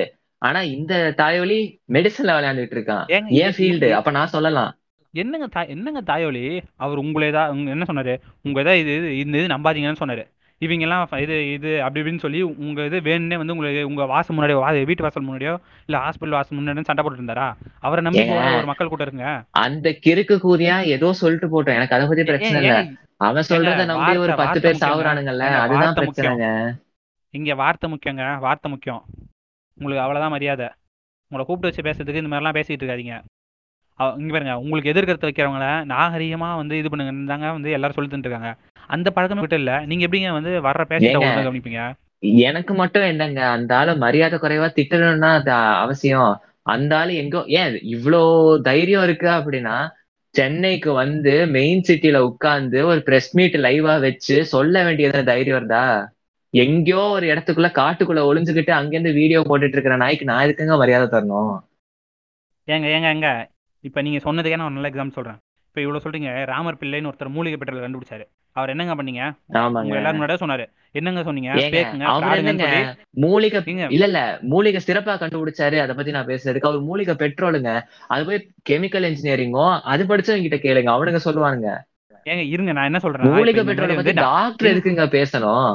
இதுங்க நான் பெட்ரோல் விஷயத்தை பத்தி நான் என்ன சொல்றேன், பெட்ரோல காம்பவுண்டை பத்தி நான் உங்ககிட்ட கேட்க வரல. நான் என்ன சொல்றேன், இப்போ இந்த மாதிரி வந்து இயற்கையாக நாங்கள் ஒன்று கொண்டு வரோம் அப்படின்னு நாங்கள் ஒன்று கொண்டு வரும்போது அது ஏற்கனவே செயற்கையாக ஒரு விஷயம் நீங்கள் வந்து அதை வந்து ஒரு ரூலிங்காக இது பண்ணிருப்பீங்களா? அந்த மாதிரி அவங்களுக்கு பொச்சரிச்சல் வர ஆரம்பிச்சாங்க. இப்போ எப்படி ஹீலர் பஸ்ல வந்து உங்களுக்குலாம் பொச்சரிச்சல் வர ஆரம்பிச்சு, ஐயோ நம்ம கிட்ட இருந்து வர ஃபண்டிங் இது காசெல்லாம் போதே, காசெல்லாம் குறையுது அப்படின்னு பொச்சரிச்சலாம் பூலு. யோ இங்கே பாரு, நான் மரியாதையாக தான் பேசிக்கிட்டு இருக்கேன். உன்னை எந்த இடத்துல நான் பர்சனலாக பேசலை. ஹீலர் பாஸ்கருக்கு உனக்கு மரியாதை கூடு, அவ்வளோதான் நான் இப்போ சொல்லிட்டேன். சரிங்க, இது அவரு அவரு சொல்லு. ஏங்க அவர்லாம் வேஸ்ட்டுங்க, அவரெல்லாம் நம்பிக்கிட்டு இருக்காதீங்க. நம்பிக்கிட்டே கேட்டுட்டு இருக்கிறவங்களாம் அந்த ஆளை நம்பிக்கிட்டு இருந்தீங்க, சாரி அவரை நம்பிக்கிட்டு இருந்தீங்க அப்படின்னா தயவு செஞ்சு உசுரை காப்பாத்திக்கிட்டு இந்த பக்கம் வாங்க. ஏங்க உங்க இல்ல உங்ககிட்ட இருந்து ஊத்திக்கிட்டுதான் இப்ப ஹீலர் பாஸ்கர்ட்ட போய் நல்லா இருக்காங்க, அவங்களை திருப்பி உங்க பக்கம் வர வைக்க நீங்க பிளான் பண்றீங்களா? நான்லாம் ஹீலர் பாஸ்கர் ஃபாலோ பண்ணிட்டு தான் இருக்கேன் இத்தனை வருஷமா, நல்லா இருக்கேன். உங்களுக்கு வந்து இல்லங்க, உங்களுக்கு வந்து நல்லா இருந்தீங்க அப்படின்னா பிரச்சனை இல்லைங்க. ஆனா நான் அவரை நம்பினேன், உடனே கை விட்டுட்டாரு அப்படின்ட்டு நீங்க அப்படி சொன்னீங்கன்னா அப்புறம் நாங்க என்னங்க பண்றது? இதுதாங்க நாங்க அப்பயே சொன்னோம்னா நாங்க சொல்ல முடியும், வேற என்னங்க பண்ண முடியும்? ஏங்க எமர்ஜென்சில கூட ஊம்புவேன் சப்புவேன் எங்க கிட்ட. இல்ல மாடர்ன் மெடிசன் பிராக்டிஸ் பண்ற எந்த சின்ன கிளினிக்கா கூட இருக்கட்டும், எத்தனை பேஷண்ட் இன்னைக்கு வந்திருக்காங்க, எத்தனை பேர் இங்க கிரிட்டிக்கல் கண்டிஷன்ல வந்தாங்க, எத்தனை மைல்டு மாடரேட் கேஸ், எந்த வியாதியா வேணாலும் இருக்கட்டும், நார்மல் ரோட் டிராபிக் ஆக்சிடென்டா இருந்தாலும் எங்க கிட்ட ஸ்டாட்ஸ் இருக்குங்க, ஸ்டாட்டிஸ்டிக்ஸோட ரிப்போர்ட்டா இருக்குங்க. Daily report, weekly report, monthly ரிப்போர்ட்னு இருக்குங்க. ஹீலர் பாஸ்கர் அவர்கிட்ட என்ன ரிப்போர்ட்டுங்க இருக்கு? என்கிட்ட இத்தனை பேஷண்ட் வந்தாங்க நல்லா இருக்காங்கன்னு சொல்றதுக்கு என்ன ரிப்போர்ட்டுங்க இருக்கு? நீங்களா ஒரு 10 பேர் சும்மா அவரே 200 ரூபா கொடுத்த மாதிரி வந்துட்டு நான் ஹீலர் பாஸ்கர் ட்ரீட்மெண்ட் எடுத்தேன் நீங்க பேசிட்டு இருந்தீங்க, அதை நாங்க எப்படிங்க நம்ப முடியும்? ஏங்க உங்க இலுமினாட்டி தயாரிக்கிற இந்த ரிப்போர்ட் ஸ்டாட்டிஸ்டிக்ஸ்லாம் நாங்க நம்புற மாதிரி இல்லைங்க. என்னைக்குமே எங்க பாருங்க, என்னைக்குமே வந்து இங்க பாருங்க, மனசாட்சிக்கு உண்மையா ஒருத்தவங்க பேசுறாங்கன்னா அவங்க முகத்திலே தெரியுங்க, முகத்துல அவங்க பேச்சுல தெரியுங்க மனசாட்சிக்கு உண்மையா பேசுறாங்கன்னு. எங்களுக்கு அவரை பார்க்கும்போது மனசாட்சிக்கு உண்மையாவும் நேர்மையாவும் பேசுறாரு. அவர் மூஞ்ச பார்த்துட்டு மனசாட்சிக்கு உண்மையா பேசுறாருன்னா நீங்க சொல்லாதீங்க. இக்னோரன்ஸ்ல அறியாமையில பேசுறாருன்னு வேணா சொல்லுங்க, நான் ஆமாங்கன்னு நான் 100% நான் ஒத்துக்கிறேன். இல்ல என்னங்க இல்லங்க, அவர் அறியாமையில பேசுறேன்னு சொல்றதுக்கு உங்களுக்கு என்னங்க தகுதி இருக்கு? நீங்க என்னங்க படிச்சு கீழ்ச்சிருக்கீங்க எத்தனை வருஷமா? படிச்சிருக்கேங்க, எம்பிபிஎஸ் படிச்சா பெரிய புடுங்கியா நீங்க? ஹீலர் பாஸ்கரை கம்பேர் பண்ணுவது நான் பெரிய புடுங்கி தாங்க. இல்ல இங்க பாருங்க, ஹீலர் பாஸ்கர் எவ்வளவு பெரிய நாலேஜபிள் பர்சன், உலக சயின்ஸ்ல அவர் என்னங்க டிகிரி படிச்சிருக்காரு? இல்லங்க அவர் என்ன டிகிரிங்க படிச்சிருக்காரு அந்த ஆளு? இத பத்தி பேசுறதுக்கு இல்ல, அவரு ஒருவேளை ஆயுர்வேதா படிச்சிருந்தாலோ யுனானியோ ஏதோ ஒண்ணு படிச்சிருக்காருன்னு சொல்லுங்க, நான் வாய் மூடிட்டு போயிடுறேன். அந்தாலும் என்னங்க படிச்சிருக்கான்? ஏங்க இல்ல இது எப்படிதான் இருக்கு? காமராஜர் வந்து கல்வி திட்டத்தை கொண்டு வந்த மாதிரி நீ யாரையா கல்வி திட்டம் கொண்டு வர்றதுக்கு? நீயே படிக்காத தற்கொலை தானே அப்படின்னு சொல்ற மாதிரி இருக்கு. ஏங்க நல்லது கொண்டு வர யாரா தானுங்க? இல்ல காமராஜர் கல்வி திட்டத்தை கொண்டு வந்தாருன்னா அவருக்கு கீழே எஜுகேஷன் டிபார்ட்மெண்ட் ஒண்ணு இருந்திருக்கு, அதுல படிச்சவங்க இருந்திருக்காங்க, அவங்க சொன்னத அவரு எக்ஸ்பிளைன் பண்ணிருப்பாங்க, அவ்வளவுதான். காமராஜரோட உட்கார்ந்துகிட்டு கல்வி திட்டத்தை ஒன்றும் செய்யலையே, அவர் கீழே இருந்த ஆட்சியில இருந்த ஆபீசர்ஸ் அதை ஃப்ரேம் பண்ணாங்க, அவ்வளவுதான். அதுதானே என்ன இப்ப கலைஞர் பிரிட்ஜ் கட்டினாரு அப்படின்னா கலைஞரா உட்காந்து செங்கல் கொத்தனார்லாம் மாதிரி சிமெண்டா தடவிட்டு இருந்தாரு என்னங்க? இருங்க அதேதாங்க இப்ப நீங்க சொல்ற அதேதான் இப்ப நான் சொல்றேன். என்னன்னா பழங்காலத்து சித்தர்களும் முனிவர்களும் சேர்ந்து வந்து இந்த மருத்துவத்தை, தமிழ் மருத்துவத்தையும் இயற்கை, தமிழ் மருத்துவம் கூட சொல்லக்கூடாது தப்பு, இயற்கை மருத்துவம். சித்தருங்க கண்டுபிடிச்சாங்கன்னா, சித்தர் என்ன அம்மா வயத்துல இருந்து பிறக்கும் போதே ஓலைச்சுவடியோட பிறந்தாங்க. அவங்களும் படிச்சு எல்லாம் பண்ணி ஒரு வயசு எக்ஸ்பீரியன்ஸ் வந்த அப்புறம் தான் எழுதுனாங்க. இதெல்லாம் ப்ரூஃப் நம்ம ஜென்ரேஷன்ல இருந்து அடுத்த ஜென்ரேஷன் போகணும்னு எழுதிருக்காங்க. கரெக்டா? அவங்க என்ன பிறந்த பிராக்டிஸ் பண்ணும் போதே ஓலைச்சுவடியில் எழுதிட்டு இருந்தானுங்க. ஏங்க அதை படிச்சுட்டாங்க. இப்ப ஹீலர் பாஸ்கர் இப்படி சொல்றாரு, அதை மட்டும் நம்ப மாட்டீங்க? அதை படிச்சுட்டு இல்ல அதை படிச்சுட்டு யார் வேணாலும் சொல்லலாம். அதுக்கு நான் சொல்றதுதான் கரெக்ட், எவன் சொல்றதும் கரெக்ட் இல்ல. எவனையும் நம்பாதீங்கன்னு சொல்றதுக்கு அவர்கிட்ட என்ன இருக்கு? ஏங்க ஃபேக்ட்ஸ் இருக்குங்க அவர்கிட்ட, ஃபேக்ட்ஸ் இருக்கு. ஏங்க இது இல்ல ஒண்ணும் இல்லங்க. ஒரு பிரெக்னன்சி, இப்ப அவரு டெலிவரிஸ் கேஸ்ல தானே மாட்டினாரு. நான் சொல்றேன், ஒரு டெலிவரி நடக்குது அப்படின்னா நார்மல் டெலிவரிங்க. இன்னைக்கு நார்மல் டெலிவரியில பிளட் லாஸ் இருக்குங்க. 500 ml மினிமம் பிளட் லாஸ்ங்க. 1 லிட்டர் 2 லிட்டர் வரைக்கும் போலாங்க. 2 லிட்டர் பிளட் லாஸ் ஆச்சுன்னா பிளட் டிரான்ஸ்ஃபியூஷனுங்க. அதாவது பிளட் பேங்க்ல இருந்து பிளட் வாங்கி அம்மாவுக்கு கொடுத்தாகணுங்க. இல்லைன்னா பிளட் லாஸுங்க ஃபுல்லா. அம்மாவோட ஹெல்த் அங்கே மோசமா போலாங்க. இது எத்தனை பேருக்குங்க தெரியும்? அதனாலதான் வீட்டு பிரசவம் நடந்துட்டு இருந்தப்ப அவ்வளோ டெத் இருந்ததுங்க. ஹாஸ்பிட்டல்ல சேஃபா பண்றப்போ இப்ப டெத் ரொம்ப கம்மிங்க. ரொம்ப ரொம்ப ரொம்ப மினிமம், லெஸ் தென் 1%ங்க நார்மல் டெலிவரி ஹாஸ்பிட்டல்ல. இந்த ஆள் என்னங்க ஃபார்வர்ட் கம்யூனிட்டியை திருப்பி பேக்வேர்டா மாத்திட்டு இருக்காரு. இது எப்படிங்க நாங்க சப்போர்ட் பண்ண முடியும்? இன்னைக்கு கவர்மெண்ட் ஹாஸ்பிட்டல்ல டெலிவரி ஃப்ரீங்க. என்னங்க பிரச்சனை? ஏங்க இந்த அலோபத்தினால வந்து டயாபெட்டிக்ஸ் ஒரு இல்லாத நோய் இருக்குன்னு சொல்லி மக்களுக்கு ஹாலுசினேஷன் கொண்டு வந்தது. நான் பிரெக்னன்சி டெலிவரியை பத்தி பேசிட்டு இருக்கோம், நீங்க எதுக்கு டயாபெட்டிஸ் இருக்கிறீங்க? ஏங்க சொல்றத கேளுங்க. நாங்க கேஸ்னு ஜெயிலுக்கு போனது அதுக்கு தானே. அதை பத்தி நீங்க பேசுங்க. இங்க தட்டுனா அங்க குதிக்கிறதா, அங்க தட்டுனா இங்க குதிக்கிறதுனா? ஏங்க நான் எங்களை பேச விடுங்க. உங்களுக்கு வந்து அந்த இது திரிக்கப்பட்ட செய்தியை வந்து நீங்க இன்னும் நம்பிக்கிட்டு இன்னும் அதுல பொய்களை நம்பி வாழ்றதானுங்க இந்த அலோபத்தியோட இது. அந்த மாதிரி பொய்யான இன்ஃபர்மேஷன் நம்பி பொய்யான ஒரு சிலபஸ் 5 வருஷம் உட்காந்து படிச்சுட்டு வர்ற உங்களுக்கு இந்த மாதிரி பொய்யான விஷயங்கள்லாம் கேட்க சுவையா தான் இருக்கும். நாங்க உண்மையை சொல்ல வரோம், வெயிட் பண்ணுங்க. எதுங்க பொய்யான சிலபஸ்? உங்க உடம்புல எலும்பு இருக்குங்கிறது பொய்யா?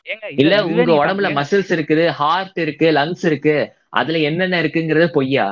நீங்க என்ன ஏலியனா? மனுஷன் தானே, மனித பிதர் தானே, இங்க தானே பிறந்தீங்க. இல்ல என்னமோ வந்து நீங்களே கண்டுபிடிச்ச மாதிரி இதுக்கு முன்னாடி நீங்க அலோபதி கொண்டு வரதுக்கு முன்னாடி உடம்புல வந்து இது உயிரே இல்லாத மாதிரியும் எலும்பே இல்லாத மாதிரியும் சதையே இல்லாத மாதிரி பேசுறாங்க. அதெல்லாம் அந்த காலத்துல சித்தர்கள் எழுதி வச்சுட்டு போனது தாங்க எல்லாம் இருக்குன்னு. சும்மா வந்து நீங்க தான் கண்டுபிடிச்சீங்க. இல்லங்க ரொம்ப சிம்பிளா எடுத்துப்போம். அந்த காலத்துல அவங்க எழுதி வச்சாங்க. அவங்க என்ன, அந்த காலத்துல பைக்கா இருந்தது. இன்னைக்கு பைக்ல போய் பிள்ளைங்க அடிபட்டு சாவுறானுங்க. அவங்க ஆக்சிடென்ட் ஆனா ஹாஸ்பிட்டல் தான் வரானுங்க. நாங்க தானே ட்ரீட்மெண்ட் பாக்குறோம். அந்த காலத்துல பைக்கா இருந்தது, இன்னைக்கு இருக்குல்ல, அதனால ஆக்சிடென்ட் நடக்குது இல்ல. உங்க லட்சணம் இதுல பல்லளிக்குதுங்க. எப்படிங்க ஒரு புள்ளிங்கன்ற ஒரு சமுதாயத்தையே வந்து இப்படி சொல்லுவீங்க ஒரு விஷயம் ஒருத்தர் பண்ணதுக்காக?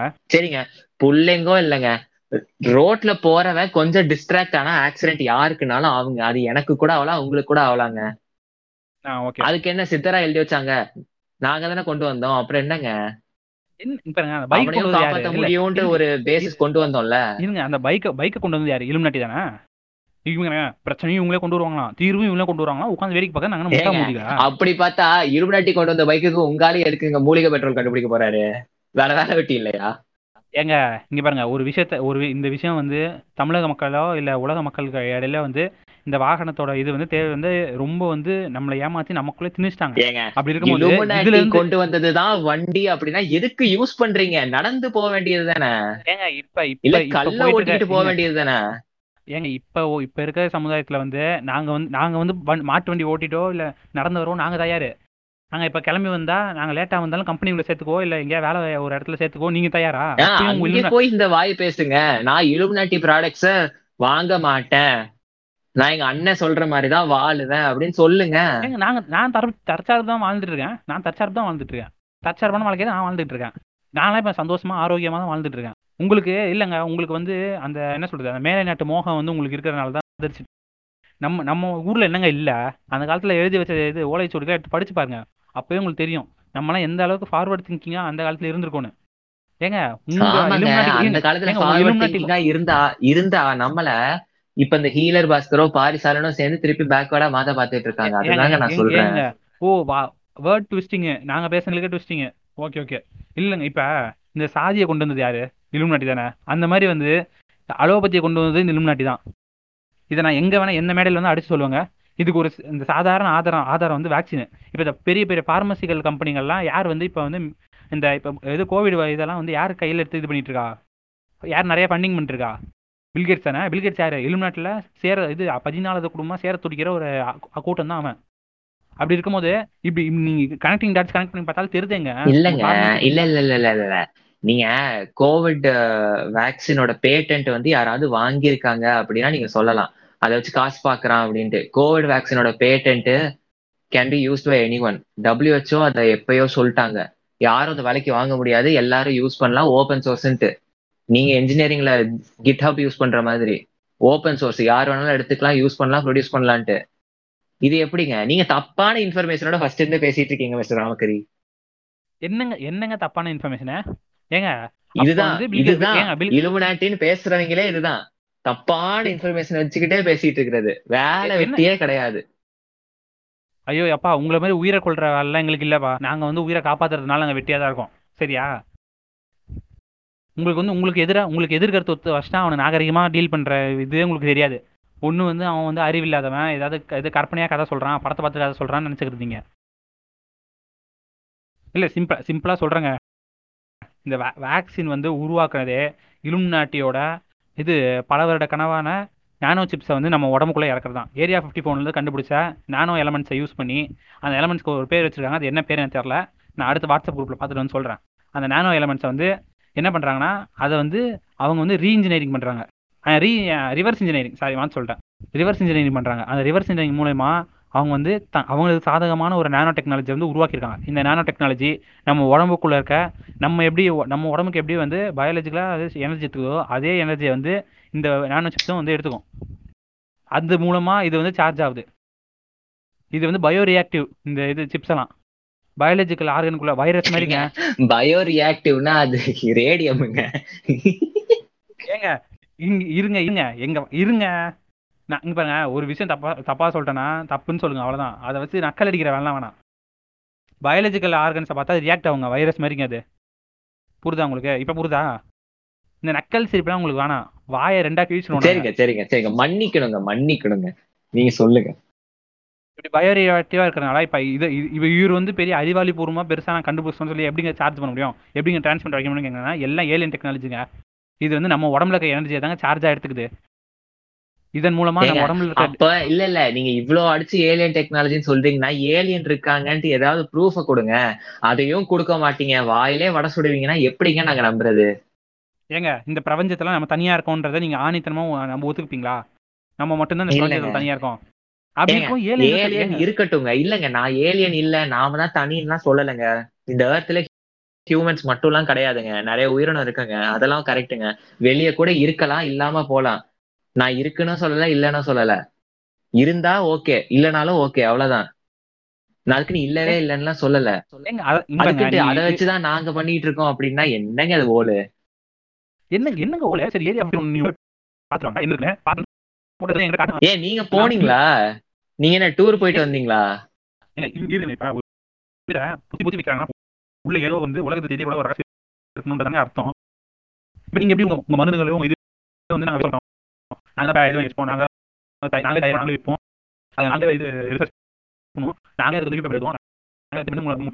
அதுக்குதானங்க நாங்க படிக்கிறோம். யாருக்கு எவ்வளவு டோசேஜ் கொடுத்தா அந்த வியாதி போவோங்கிறதுக்கு தாங்க நாங்க படிக்கிறோம்.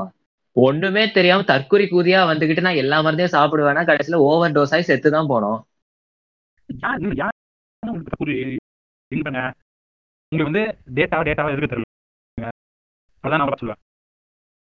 ஏங்க நான் கரெக்டான டேட்டா சொல்றேங்க. பாராசிட்டமாலுங்க, இன்னைக்கு எல்லா வியாதிக்கும் இருக்கிற பாராசிட்டமாலுங்க 14 grams மேல சாப்பிட்டா லிவர் டாக்ஸிசிட்டி வருங்க, செத்து போற அளவுக்கு கூட சான்ஸ் இருக்குங்க. அதனாலதாங்க இன்னைக்கு வர ஒரு பாராசிட்டமால் டேப்லெட் 500 milligrams ஒரு நாளைக்கு மினிமம் மேக்ஸ் 2 இல்ல 3 தாங்க. மூணு வேலைக்கு 3 வச்சுக்கிட்டா கூட 1500 milligrams, தட் இஸ் 1.5 grams, அவ்வளவுதான் தரோங்க. அந்த அளவுல சாப்பிட்டா கூட ஒன்னும் ஆகாதுங்க. 7 grams மேல ஒரு நாளைக்கு தாண்டினாதாங்க அது டாக்ஸிக் டோஸா மாறும். 14 grams தாண்டிச்சு அப்படின்னா அது லிவர் டாக்ஸிசிட்டி ஃபெயிலியர் வரைக்கும் போகுங்க. இது எங்களுக்கு தாங்க தெரியும். தற்கொலை தாய்களா இருக்கிறவங்களுக்கு தெரியுமா? ஏங்க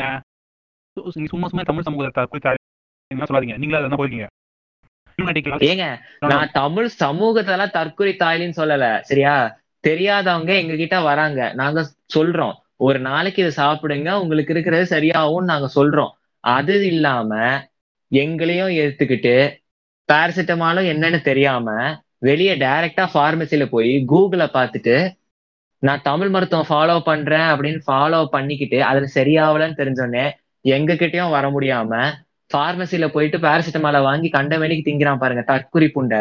அவனை சொல்றேன்,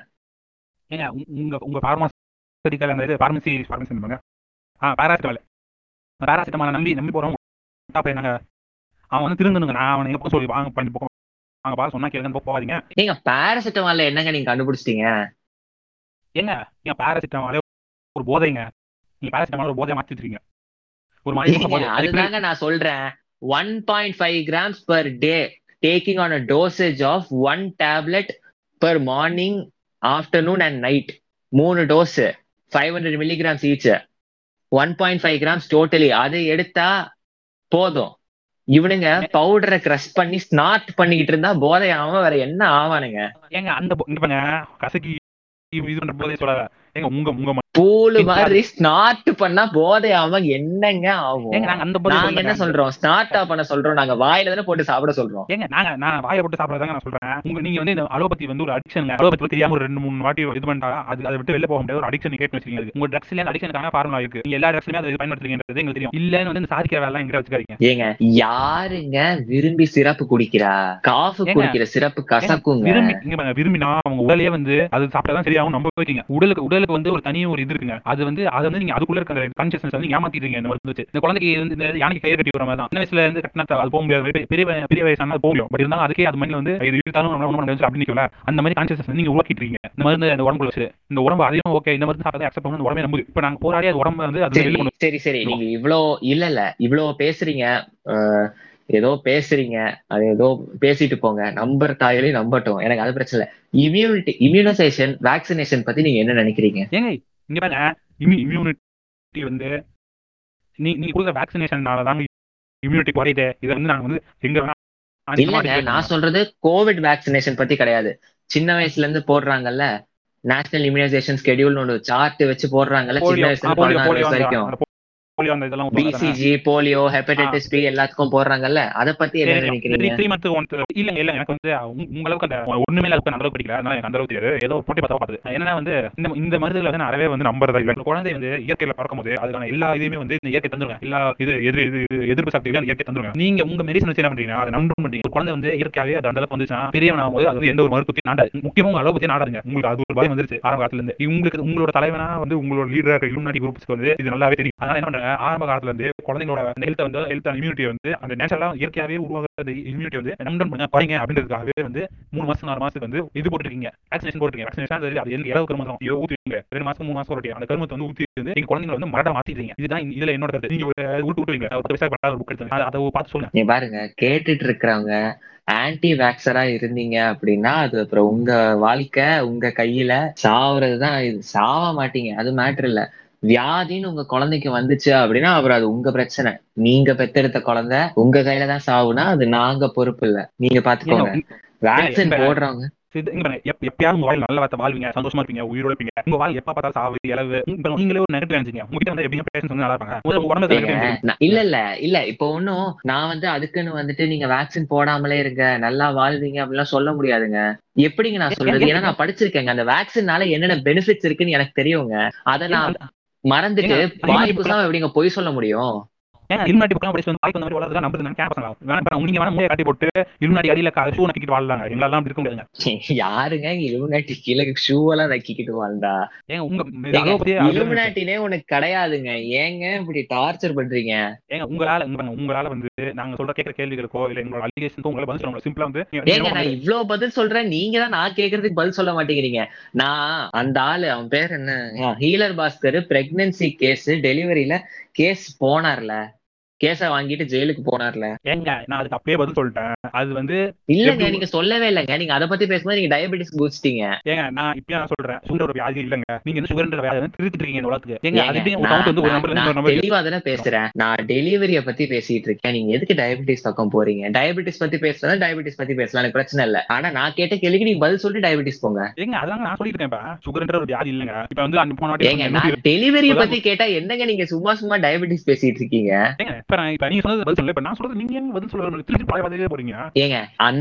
எதுக்கு கேஸ் வாங்கினாரு? இந்த மாதிரி இந்த ஆள் சொன்னதை நம்பி ஒருத்தர் டெலிவரி பண்ணனாலதானே கேஸ் வாங்கினாரு. இல்ல இல்லங்க, இங்க பாருங்க, வேற வழியே இல்ல, வேற வழி இல்ல, ஹாஸ்பிட்டல் போற சோர்ஸ் இல்ல அப்படின்னா வீட்டுல அவ்வளவு ரிஸ்க்கு நடுவுல பாக்குறதுனா ஓகே, பக்கத்திலேயே ஹாஸ்பிட்டல் வச்சுட்டு என்ன மயத்துக்கு எங்க வீட்டுல பாக்கணும்? அவர் என்ன படிச்சிருக்காரு? அவர் ஹஸ்பண்ட் என்ன படிச்சிருக்காரு? அவருக்கு என்ன தெரியும்? குழந்தை வெளியே வந்தோடனே என்ன சக்திமான் மாதிரி வெளியா குதிக்கும்? ஒரு குழந்தை எப்படி ஹேண்டில் பண்ணும், என்ன செக் பண்ணணும்னா அவருக்கு தெரியுமா? இதெல்லாம் பண்ணனால தானங்க அந்த காலத்துல மெட்டர்னல் மார்டாலிட்டி ரேட்னு ஒண்ணு இருக்குங்க, எம்எம்ஆர்னு ஒரு இண்டெக்ஸ் இருக்குங்க. எந்தெந்த வருஷத்துல எவ்வளவு சாவு அம்மா செத்து இருக்காங்க, இன்ஃபென்ட் மார்டாலிட்டி ரேட் ஐஎம்ஆர்னு இருக்குங்க, இவ்வளவு ஸ்டாட்டிஸ்டிக்ஸ் இருக்குங்க. இதெல்லாம் எதுவுமே இல்லாம இதுதான் உண்மை அப்படின்னா யாருங்க நம்புவா? ஏங்க நீங்களே ஒரு 13 பேர் உட்காந்துட்டு வந்து இன்னொரு 13 பேர் உட்காந்து ஸ்டாட்டிஸ்டிக்ஸ் எல்லாம் அனுப்புவாங்க. அதை நம்பிக்கிறது நான் முட்டா பசங்க. என்னங்க சும்மா ஸ்டாட்டிஸ்டிக்ஸ்ங்க உட்காந்து நீங்க தானே எழுதுறீங்க. அது வந்து என்ன சொல்றீங்க, யாரோ ஒருத்தர் வச்சு எழுதுறீங்க, அதுவும் கிடையாது. உங்க அதை நீங்களே படிச்சு போய் நல்லா எழுதுறீங்க. சரிங்க, இவ்ளோ பேசுறீங்க. இவ்ளோ பேசுறீங்கல்ல, இவ்ளோ பேசுற வாய் கொரோனாக்கு மருந்து கண்டுபிடிச்சு சொல்ல வேண்டியது தானே? இப்ப நீங்க என்ன சொல்றீங்க, அலோபதியில வந்து இது சித்தாவோட ஹையஸ்ட் ரேட் ஆஃப் இது லிவிங் இது வந்து அதிகமா இருக்குன்றீங்க, உயிர் காப்பாற்றப்படும்ன்றீங்க, அதானே? அப்படின்னு சொல்லல, காப்பாத்துற சான்ஸ் ஜாஸ்தி.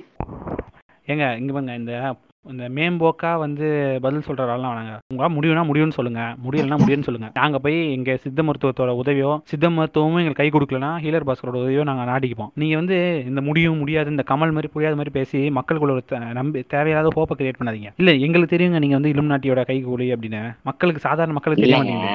இல்ல இல்ல இல்ல இல்ல சித்தாவோ யுனானியோ ஆயுர்வேதாவோ உங்களுக்கு ஒரு பிரச்சனைக்கு லாங் டேர்ம்ல உங்களால மருந்து கொடுக்க முடியும். ஷார்ட் டேர்ம்ல சில பிரச்சனை, நிறைய பிரச்சனை ஷார்ட் டேர்ம் பிரச்சனை இருக்கு. ஆக்சிடென்ட் அப்படின்னா நீங்க சித்தா யுனானி போக முடியாது, எங்க கிட்டதான் வரணும். அந்த மாதிரி பிரச்சனைக்கு நீங்க அங்கே போய் நான் இலைய போட்டு கட்ட போறேன் அப்படி நிக்க முடியாது. ரத்தம் போச்சுன்னா ரத்தம் எங்க கிட்டதான் இருக்கு. அந்த காலத்துல முன்னோர் பண்ணாங்க. ராஜராஜ சோழன் போர் காலத்துல கை கால் அடிபட்டா என்ன பண்ணா? இலையதான் கட்டினா. அவன் நல்லா இல்லையா? அத்தனை தேசங்கள் ஆள்லையா? யாருக்கிட்ட என்னங்க கதை சொல்றீங்க? எங்களை வந்து மூளை சாலையை செய்யறதுக்காக நீங்க வந்து வேக்சின் இது பண்ணிட்டு இருக்கீங்க. இதெல்லாம் எந்த காலத்துல ஏற்க முடியாத ஒரு விஷயம். இல்ல போருங்கிறீங்க. போர்ல அவங்க கன்னா யூஸ் பண்ணானுங்க. ஃபுல்லா ஆரோ, போ, ஸ்பியர், அதுதான். அதை வச்சு ஒண்ணு செத்து போவாங்க, இல்லைன்னா ப்ரூஸ், கிரேட்டு, காயம். அதுதான் காயத்துக்கு நீங்க கட்டலாங்க, நான் பிரச்சனை இல்லைங்க சொல்லலைங்க. இப்போ ரோட்ல நடந்து போறோம், இல்ல வண்டியில போறோம், ஏதோ ஒண்ணு ஆக்சிடென்ட் ஆகுது, பிளட் லாஸ் ஜாஸ்தியா இருக்கு, பிளட் ஏத்தணும் அப்படிங்கிறப்ப நீங்க சித்தா யுனானில எங்க பிளட் பேங்க் ஏதுங்க? ஹாஸ்பிட்டல்ல வந்து ரெஜிஸ்டர் பண்ணாதாங்க பிளட் பேங்க்ல இருந்து உங்களுக்கு பிளட் கிடைக்கும். ஏங்க இந்த மாதிரி இதெல்லாம் ஒத்துக்கணும். இங்க பாருங்க, ஒரு இந்த அலோபத்தியுமே நாங்க வந்து அலோபத்தியே முழுமையா எதிர்க்கல. அலோபத்தி ஒரு நல்ல முறை தான். அதை வந்து ஓரளவு இல்ல ரொம்ப மோசம், இது ரொம்ப மட்டமான நிலைமையில இருக்கு, நான் இல்லைன்னு சொல்ல. பட் இருந்தாலும் அதுலயும் ஒன்று ரெண்டு நல்ல விஷயங்கள் இருக்கதான் செய்யுது. நாங்க வந்து கம்ப்ளீட்டா மட்டமான நிலைமையில இருக்கு, அதுலயும் ஒன்று ரெண்டு நல்ல விஷயங்கள் இருக்கா? ஆமா, உண்மையை ஒத்துக்கோங்க. நாங்க இல்ல அலோபதியே மட்டத்துல இருக்கு அப்படின்னா அப்புறம் சித்தா ஆயுர்வேதா கூட எங்க ரேஞ்ச் தாங்க, நான் ஒத்துக்கிறேங்க. ஆனா இந்த ஹீலர் பாஸ்கர்லாம் நாங்க மட்டம்னா எங்களுக்கு அடிமட்டம். எங்க நீங்க வந்து வர்க்க ரீதியாகவும் பொருளாதார ரீதியாகவும் நீங்க உயரத்துல இருக்கீங்க. இது மருத்துவ ரீதியாகவும் இயற்கை ரீதியாகவும் வந்து நாங்க முன்னேற்றத்துல இருக்கோங்க. நாங்க அந்த அர்த்தத்துல நாங்க புரியுதா? இயற்கை ரீதியா ஓத்துறதுல வேணா ஹீலர் பாஸ்கர் முன்னேற்றத்துல இருக்காருன்னு சொல்லுங்க, மருத்துவ ரீதியா முன்னேற்றத்துல எல்லாம் சொல்லாதீங்க. ஏங்க உங்களுக்கு இங்கங்க உங்களுக்கு பர்சனலா வைத்தறிச்சலுங்க. மக்கள் வந்து அவரை நம்புறாரு, உங்களை நம்ப மாட்டாங்க. இல்லங்க இப்ப அவர் வீடியோ ரிலீஸ் பண்ணார்ல, உங்களுக்கு மாஸ்க் போட்டுட்டு இருந்தா எப்படிங்க ஆக்சிஜன் கிடைக்கும்? ஆமா, மாஸ்க் போட்டா கார்பன் டை ஆக்சைடு தான் சுவாசிப்பீங்கிறது எங்களுக்கும் தெரியும். அது சைடு எஃபெக்ட் தான், வேற வழி இல்ல. உயிரை எப்படி காப்பாத்துங்க? அதுக்குன்னு மாஸ்கே போடாம உங்களுக்கும் கொரோனா வந்து நீங்களும் அடுத்தவங்க கிட்ட பரப்பிக்கிட்டு இந்த வேலை தான் பாக்கணும்னு நினைக்கிறீங்களா? இல்ல ஏங்க நீங்களே வந்து இல்ல நீங்களே காத்து வரலன்பீங்க, ஓட்டு வரலன்பீங்க. நீங்களே ஓட்டு வர்ற மூக்க வந்து அடைச்சிருவீங்க. அப்புறம் ஓட்டு வரலன்னு சொல்லி மூக்க அடைச்சா ஓட்டு இல்லங்க. நீங்க என்ன இது மூக்கு என்ன மிஷின் நினைச்சீங்களா? நீங்க எல்லாம் மாஸ்க் ஏன் போடணும் அப்படின்னா நம்ம மாஸ்க் போட்டாதான் நம்ம கிட்டதான் அடுத்தவங்களுக்கு பரவாது. அதையே நீங்க புரிஞ்சுக்கல, இலைய வச்சு மறைச்சிப்பேன் அப்படின்னா அப்புறம் அது என்னங்க? என்கிட்ட துண்டு இருக்கு, தோல்ல துண்டு போடுறது இருக்கு, அதை வச்சு மறைச்சிட்டு போறோம். நீங்க கொடுக்குற மாஸ்க் தான் வாங்கி போடணுமா? சரிங்க, அதுதாங்க துணி மாஸ்கா. நீங்க எத்தனை பேர் துண்டு கட்டிக்கிட்டு தெரியுவீங்க சொல்லுங்க?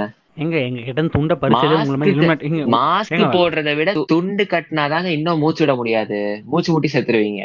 ஏங்க இங்க பாருங்க, இந்த மாதிரி எல்லாம் பேசலாங்க, யார் வேணா என்ன வேணா பேசலாங்க. பேசிதான் எங்ககிட்ட துண்டு பழக்கத்தை நீங்க எடுத்துட்டீங்க. இப்ப ஜீன்ஸும் டீஷர்ட்டும் போட்டு உடம்புக்கு ஆயிரக்கணக்கான நோய் வருதுங்க. நீங்க நோயை உருவாக்குற வழியை நீங்க தான் இது பண்றீங்க. அதுக்கான சொல்லி துண்டு இன்னைக்கு ஹேண்ட் கர்ச்சிஃப்ங்க, அதையே நீங்க ஒத்துக்க மாட்டேங்கிறீங்க. எங்க துண்டுக்கு நிறைய பர்பஸ் இருக்குங்க, ஹேண்ட் கர்ச்சிஃப்க்கு என்னங்க பர்பஸ்? மூஞ்சி துடைக்க தவிர்த்து என்னங்க துண்டுக்கு என்னங்க வேற பர்பஸ்? மூஞ்சி கை கால் துடைக்கிறதுக்கு தானே. ஏங்க மூஞ்சி கை கால் துடைக்கிறதுக்கு திடீர்னு வேட்டி இறங்குற மாதிரி இருந்துச்சுன்னா டப்புன்னு பெல்ட் மாதிரி அது மாட்டிக்கிறதுக்கு, யாராவது குளியில விழுந்தா அதை அவங்க காப்பாத்துறதுக்கு, அதுக்கப்புறம் மரம் ஏறும்போது கலையில கட்டிட்டு மேல இடுப்புல தண்டு இல்ல இடுப்புல துண்டு கட்ட கூடாதுங்கிறதுனாலதான் அது எடுத்தது. யாருக்கும் யாரு கீழேயும் இல்ல, யாருக்கும் யாரு மேலேயும் இல்ல, அப்படிங்கறதுனாலதான் இடுப்புல துண்டு கட்டுற கான்செப்டே எடுத்தாங்க. ஏங்க யாருங்க எங்க கீழே இருக்காங்க? நீங்க இலுமினேட் வந்த பிறந்தாங்க ஒருத்தர் மேல ஒருத்தர் கீழன்ற படிநிலையே உருவாக்குனீங்க. அதுக்கு முன்னாடி யாருங்க கீழே இருந்தா யாருங்க மேல இருந்தா? ஏங்க அந்த காலத்துல இருந்து ஜாதி அதுன்னு அந்த துண்டு கட்டுற கான்செப்ட் எல்லாம் இருந்துருக்குங்க. இல்ல எந்த காலத்துல என்னங்க ஜாதி இருந்துச்சு? ஜாதி இருந்துச்சு. ராஜராஜ சோழன் வாழ்ந்த காலத்துல ஜாதி இருந்துச்சா? நாயக்கர் வாழ்ந்த காலத்துல ஜாதி இருந்துச்சா? நீங்க இலுமினேட்டிகள் ஆதிக்க செலுத்த ஆரம்பிச்சுதான் ஜாதி இருக்கு. இல்லங்க, நான் கேட்ட வரைக்கும் அவரே வந்துட்டு ஏதோ ஜாதி மாத்தணுங்கிறதுக்காக தான் ஏதோ கோயில் எல்லாம் கட்டி ஏதோ பூஜை எல்லாம் பண்ணாரு அப்படின்னு சொல்லிக்கிறாங்க. எனக்கு அதை பத்தி ஃபுல்லா தெரியல. தெரியாத பத்தி நீங்க பேசாதீங்க. பாருங்க, இந்த சும்மா இந்த பாரஞ்சித்தை பாத்துட்டு வந்துட்டு ராஜராஜ சோழன் அநீதி பண்ணிட்டாருன்னு வாய்க்கு வந்து அந்த ஆள் மாதிரி வாய்க்கு வந்த கதையா பேசாதீங்க. சரியா? ஆதாரம் இருந்தா வந்து பேசுங்க. என்னங்க தப்பு பண்ணாரு அந்த ஆள்? கரெக்டா தானங்க எடுக்கிறாரு. என்னங்க கரெக்டா எடுக்கிறாரு அந்த ஆள்? படத்தை வேணாங்க வேணாம். அந்த ஆள் இல்ல, அந்த ஆள் மேல எனக்கு ஒரு மதிப்பு இருக்கு. ஒரு இயக்குனரா அவர் கதைகள் மேல எனக்கு பெருசா நம்பிக்கை இல்லைனாலும் அவர் ஒரு இயக்குனரா எனக்கு அவர் மேல மதிக்க இருக்கு. அதை பத்தி ரொம்ப பேசலாம். நம்ம இதுக்கு வருவோம், டாபிக் வருவோம். சொல்லுங்க. இங்க பாருங்க, இல்ல நான் கடைசியா நான் என்ன சொல்ல வரேன்னா, இந்த இது உங்களை மாதிரி வந்து இந்த மருத்துவ சங்கிகள் இருக்கிற வரைக்கும் இந்த இந்தியால வந்து சுகாதாரமான மருத்துவம் கிடைக்காதுன்றது என்னோட நம்பிக்கைங்க. இதுக்கு நீங்க என்ன வேணா சொல்லி சமாளிக்கலாம். என் கருத்து இதுதான். சமாளிங்க, சொல்லி சமாளிங்க. இப்ப இல்லங்க இல்ல சமாளிக்கலாம். இல்லங்க நீங்க தற்கொலையா வாழணும்னா தற்கொலையா வாழ்ந்துட்டு போங்க, அவ்வளவுதான். சொல்லி புரிய வைக்கிறவங்களுக்கு சொல்லி புரிய வைக்கலாம். சொன்னாலும் இடக்கு முடக்கா பேசுறவங்கிட்ட நான் எதுக்கு புரிய வைக்கணும்? தற்கொலையாவே வாழ்ந்து சாவுங்கன்னு விட முடியும். உங்க சயின்ஸ் இல்ல, உங்க சயின்ஸ் தாங்க கேள்வி கேள்வி கேள்வி கேளுங்க. கேட்டா வந்து தற்கொலையா? இல்ல நீங்க கேள்வி கேட்டு நாங்க ஒரு எக்ஸ்பிளனேஷன் அது கொடுப்போம். நீங்க கேட்கிற கேள்விக்கு அந்த எக்ஸ்பிளனேஷன் உங்க அறிவுக்கு நீங்க அது என்ன வேணாலும் ரிசர்ச் நீங்களே திருப்பி என்ன வேணாலும் பண்ணுங்க. அது ஒர்க் ஆகுதுன்னு இது உங்களுக்கு ப்ரூவ் ஆச்சு அப்படின்னா நீங்க ஃபாலோ பண்ணுங்க. இல்ல எனக்கு இது சந்தேகமா இருக்குன்னா ஃபாலோ பண்ணாதீங்க. அந்த மாதிரி பண்ணிட்டு நீங்க சொல்லுங்க, நாங்க அதுக்கு திருப்பி சொல்றோம். கேட்ட உடனே என்னவோ நான் உன்னை சொன்ன உடனே உங்களால ரிசர்ச் பண்ணி அப்படியே உங்களுக்கு டேட்டா வந்த மாதிரி உடனே அதெல்லாம் இல்லைங்க, அதெல்லாம் சும்மா இலுமினாட்டி வேலை அப்படின்ட்டு தற்குறித்தனமா பேசிட்டு இருந்தா அப்புறம் நாங்க என்னங்க சொல்ல முடியும்? ஆனா பரவாயில்லைங்க, இலுமினாட்டி கீழே இருந்துட்டு இலுமினாட்டி தற்குறின்னு சொல்றீங்க. அந்த அளவுக்கு அவங்களுக்கு ஃப்ரீடம் கொடுத்துருக்காங்க நினைக்கும் போது பரவாயில்ல. இதுலயே அவங்க கரெக்டா இருக்காங்க. இருந்தா தானங்க எங்க இலுமினாட்டி இல்லன்றீங்களா? ஆமா சரி, இலுமினாட்டி இல்லன்றதுக்கு ஏதாவது ஒரு ஆதாரம் காட்டுங்க பாப்போம். இருக்குங்கிறதுக்கு நீங்க ஆதாரம் காட்டுங்க, நான் இல்லன்னு சொல்றேன். ஏங்க நீ இல்ல, நான் தாங்க முதல்ல கேட்டேன். இல்லன்றதுக்கு நீங்க ஆதாரம் காட்டுங்க. இருக்குறது இல்ல இல்ல இல்ல இருக்குங்கிறதுக்கு தாங்க உலகத்துல இப்ப ஏலியன் இருக்கு அப்படிங்கிறதுக்கு தாங்க ஆதரவு காட்டணும். இல்லங்கிறதுக்கு இல்லன்னா இல்லதான்டா தாய் வழி, அதை நான் என்னடா ப்ரூவ் பண்றதுன்னு தான் நாங்க கேட்க முடியும். அதே மாதிரிதான் நானும் சொல்றேன். இலுமினாட்டின் இருக்கு நீங்க ப்ரூவ் பண்ணுங்க, இல்லங்கிறத நான் எதை வச்சு ப்ரூவ் பண்றது? இலுமினாட்டினே ஒண்ணு இல்ல, இல்லாததை நான் எப்படிங்க ப்ரூவ் பண்றது? எங்க அப்ப வந்து இந்த 13 குடும்பங்கள் இந்த உலகத்தை ஆள்றது வந்து நீங்க இல்லன்றீங்க, அதான உங்களுக்கு வாய்ப்பே இல்லைங்க. இங்க பாருங்க, உங்களுக்கு தெரியலன்னு சொல்லுங்க. வாய்ப்பே இல்லைன்ற வார்த்தைகள்லாம் உங்களுக்கு வேணாங்க. இந்த உலகம் இந்த பிரபஞ்சம் அப்பாற்பட்டது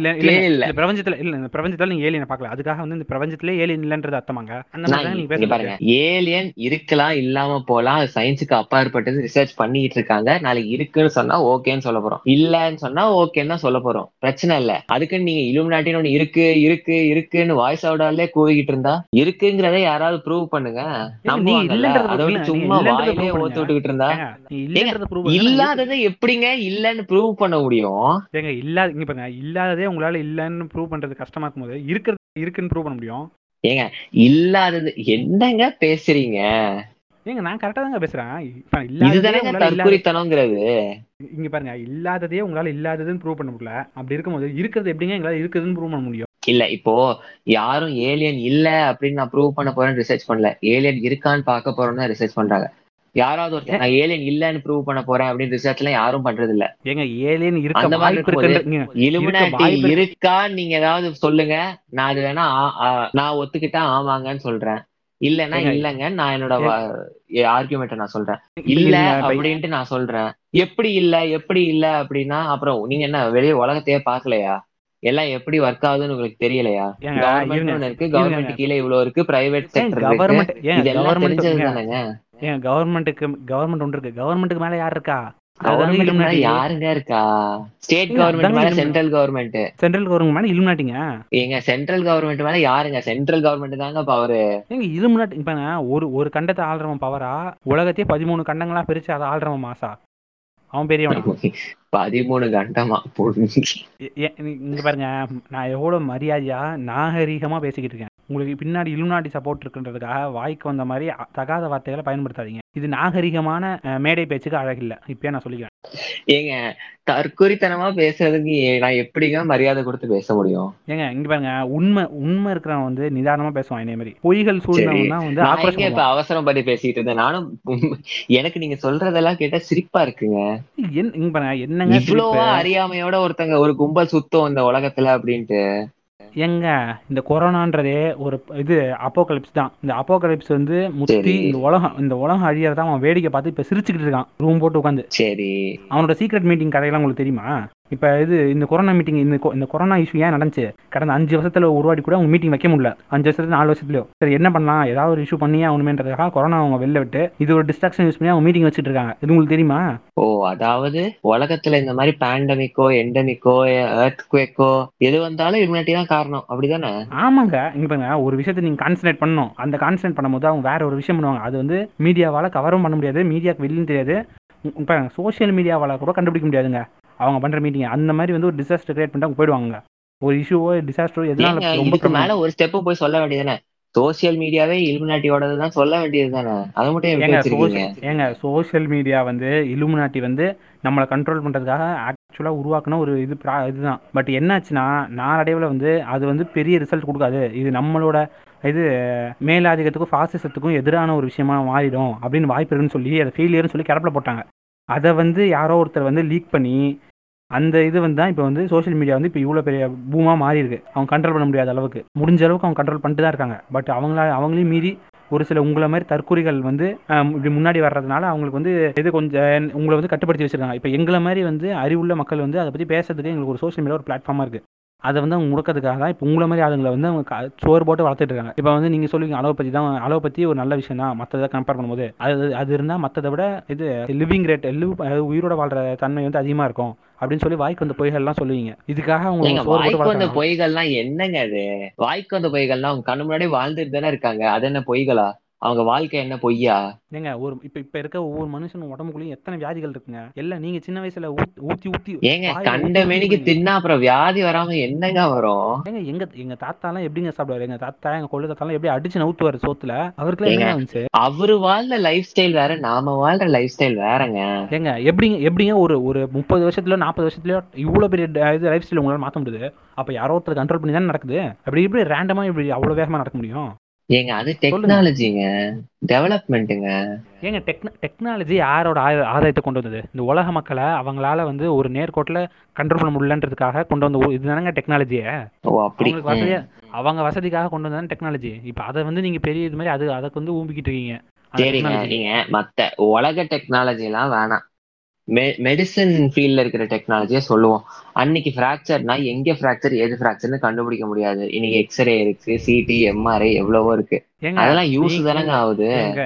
நீங்க வந்து மனித உடம்புக்குள்ள போட்ட சிப்பு மற்ற விஷயங்கள்லாம் வந்து எப்படி இருக்கு இல்லைன்னு சொல்லி பாக்கிறதுக்காக தாங்க அதெல்லாம் கண்டுபிடிச்சு வச்சிருக்கீங்க. அது எந்த லெவலில் ஃபங்க்ஷன் ஆகுது அப்படின்னு தெரிஞ்சுக்கிறத மட்டும்தான் நீங்க அதெல்லாம் பயன்படுத்திட்டு இருக்கீங்க. அதோட சைடு வேலையா நீங்க அப்பப்போ வந்து மேபி வந்து இந்த ஃப்ராக்சர் பார்க்கலாம், அவ்வளவே தவிர்த்து இதை வந்து இதுக்காக மட்டுமே உருவாக்குனது இல்ல. பிராக்சர் பாக்குறது எக்ஸ்ரேங்க, எக்ஸ்ரேல பார்த்தா எலும்பு தாங்க தெரியும். அது தாண்டி சிடிங்க, சிடிங்கிறது கொஞ்சம் அட்வான்ஸ்ட் எக்ஸ்ரே மாதிரிங்க. அதுல ஸ்கேன் எடுக்கலாம், லேயர்டு எக்ஸ்ரே மாதிரி எடுக்கலாங்க. எம்ஆர்ஐ தாங்க சாஃப்ட் டிஷ்யூங்கிறது, பிரெயின் இது எல்லாமே கிளியரா வர்றது எம்ஆர்ஐல தாங்க. இது டெவலப்மெண்ட் தானுங்க. இன்னைக்கு ஒருத்தனுக்கு ஆக்சிடென்ட் ஆகி தலையில அடி அப்படின்னா எக்ஸ்ரேல பார்க்க முடியாதுங்க, தெரியாதுங்க ப்ளீடிங் தான் உள்ள, எம்ஆர்ஐல தாங்க தெரியும். அதாங்க இல்லங்க, அதாங்க ஒரு நீங்க வச்சிருக்க அந்த பயோசிப் வந்து டீஆக்டிவேட் ஆயிடுச்சுன்னா எங்களோட வந்து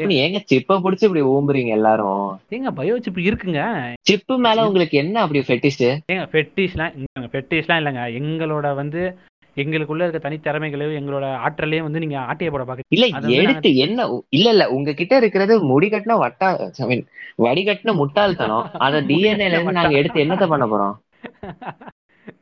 முடிகட்டின வட்டம் இல்ல இங்க இல்லங்க இல்லங்க. இப்ப என்னன்னா இப்ப எங்களுக்குள்ள வந்து அந்த காலத்து ராஜாக்களுடைய வீரர்களோட மரபு வழி இது இருக்குங்க, இன்ஃபர்மேஷன்ஸ் இருக்குங்க. அந்த இன்ஃபர்மேஷன் உங்களுக்கு தேவைப்படுதுங்க. அந்த இன்ஃபர்மேஷனை வச்சு நீங்க ஒரு எது சூப்பர் ரோபோவோ இல்ல சூப்பர் கம்ப்யூட்டரோ உருவாக்கியோ இல்ல அதுக்கான இது வந்து எதுக்கோ உங்களுக்கு ஒரு சொல்லுங்க. ஹீலர் பாஸ்கர நம்பரை முட்டாளு கிட்ட இருந்து எடுத்து சூப்பர் ரோபோலாம் கண்டுபிடிக்க முடியாதுங்க.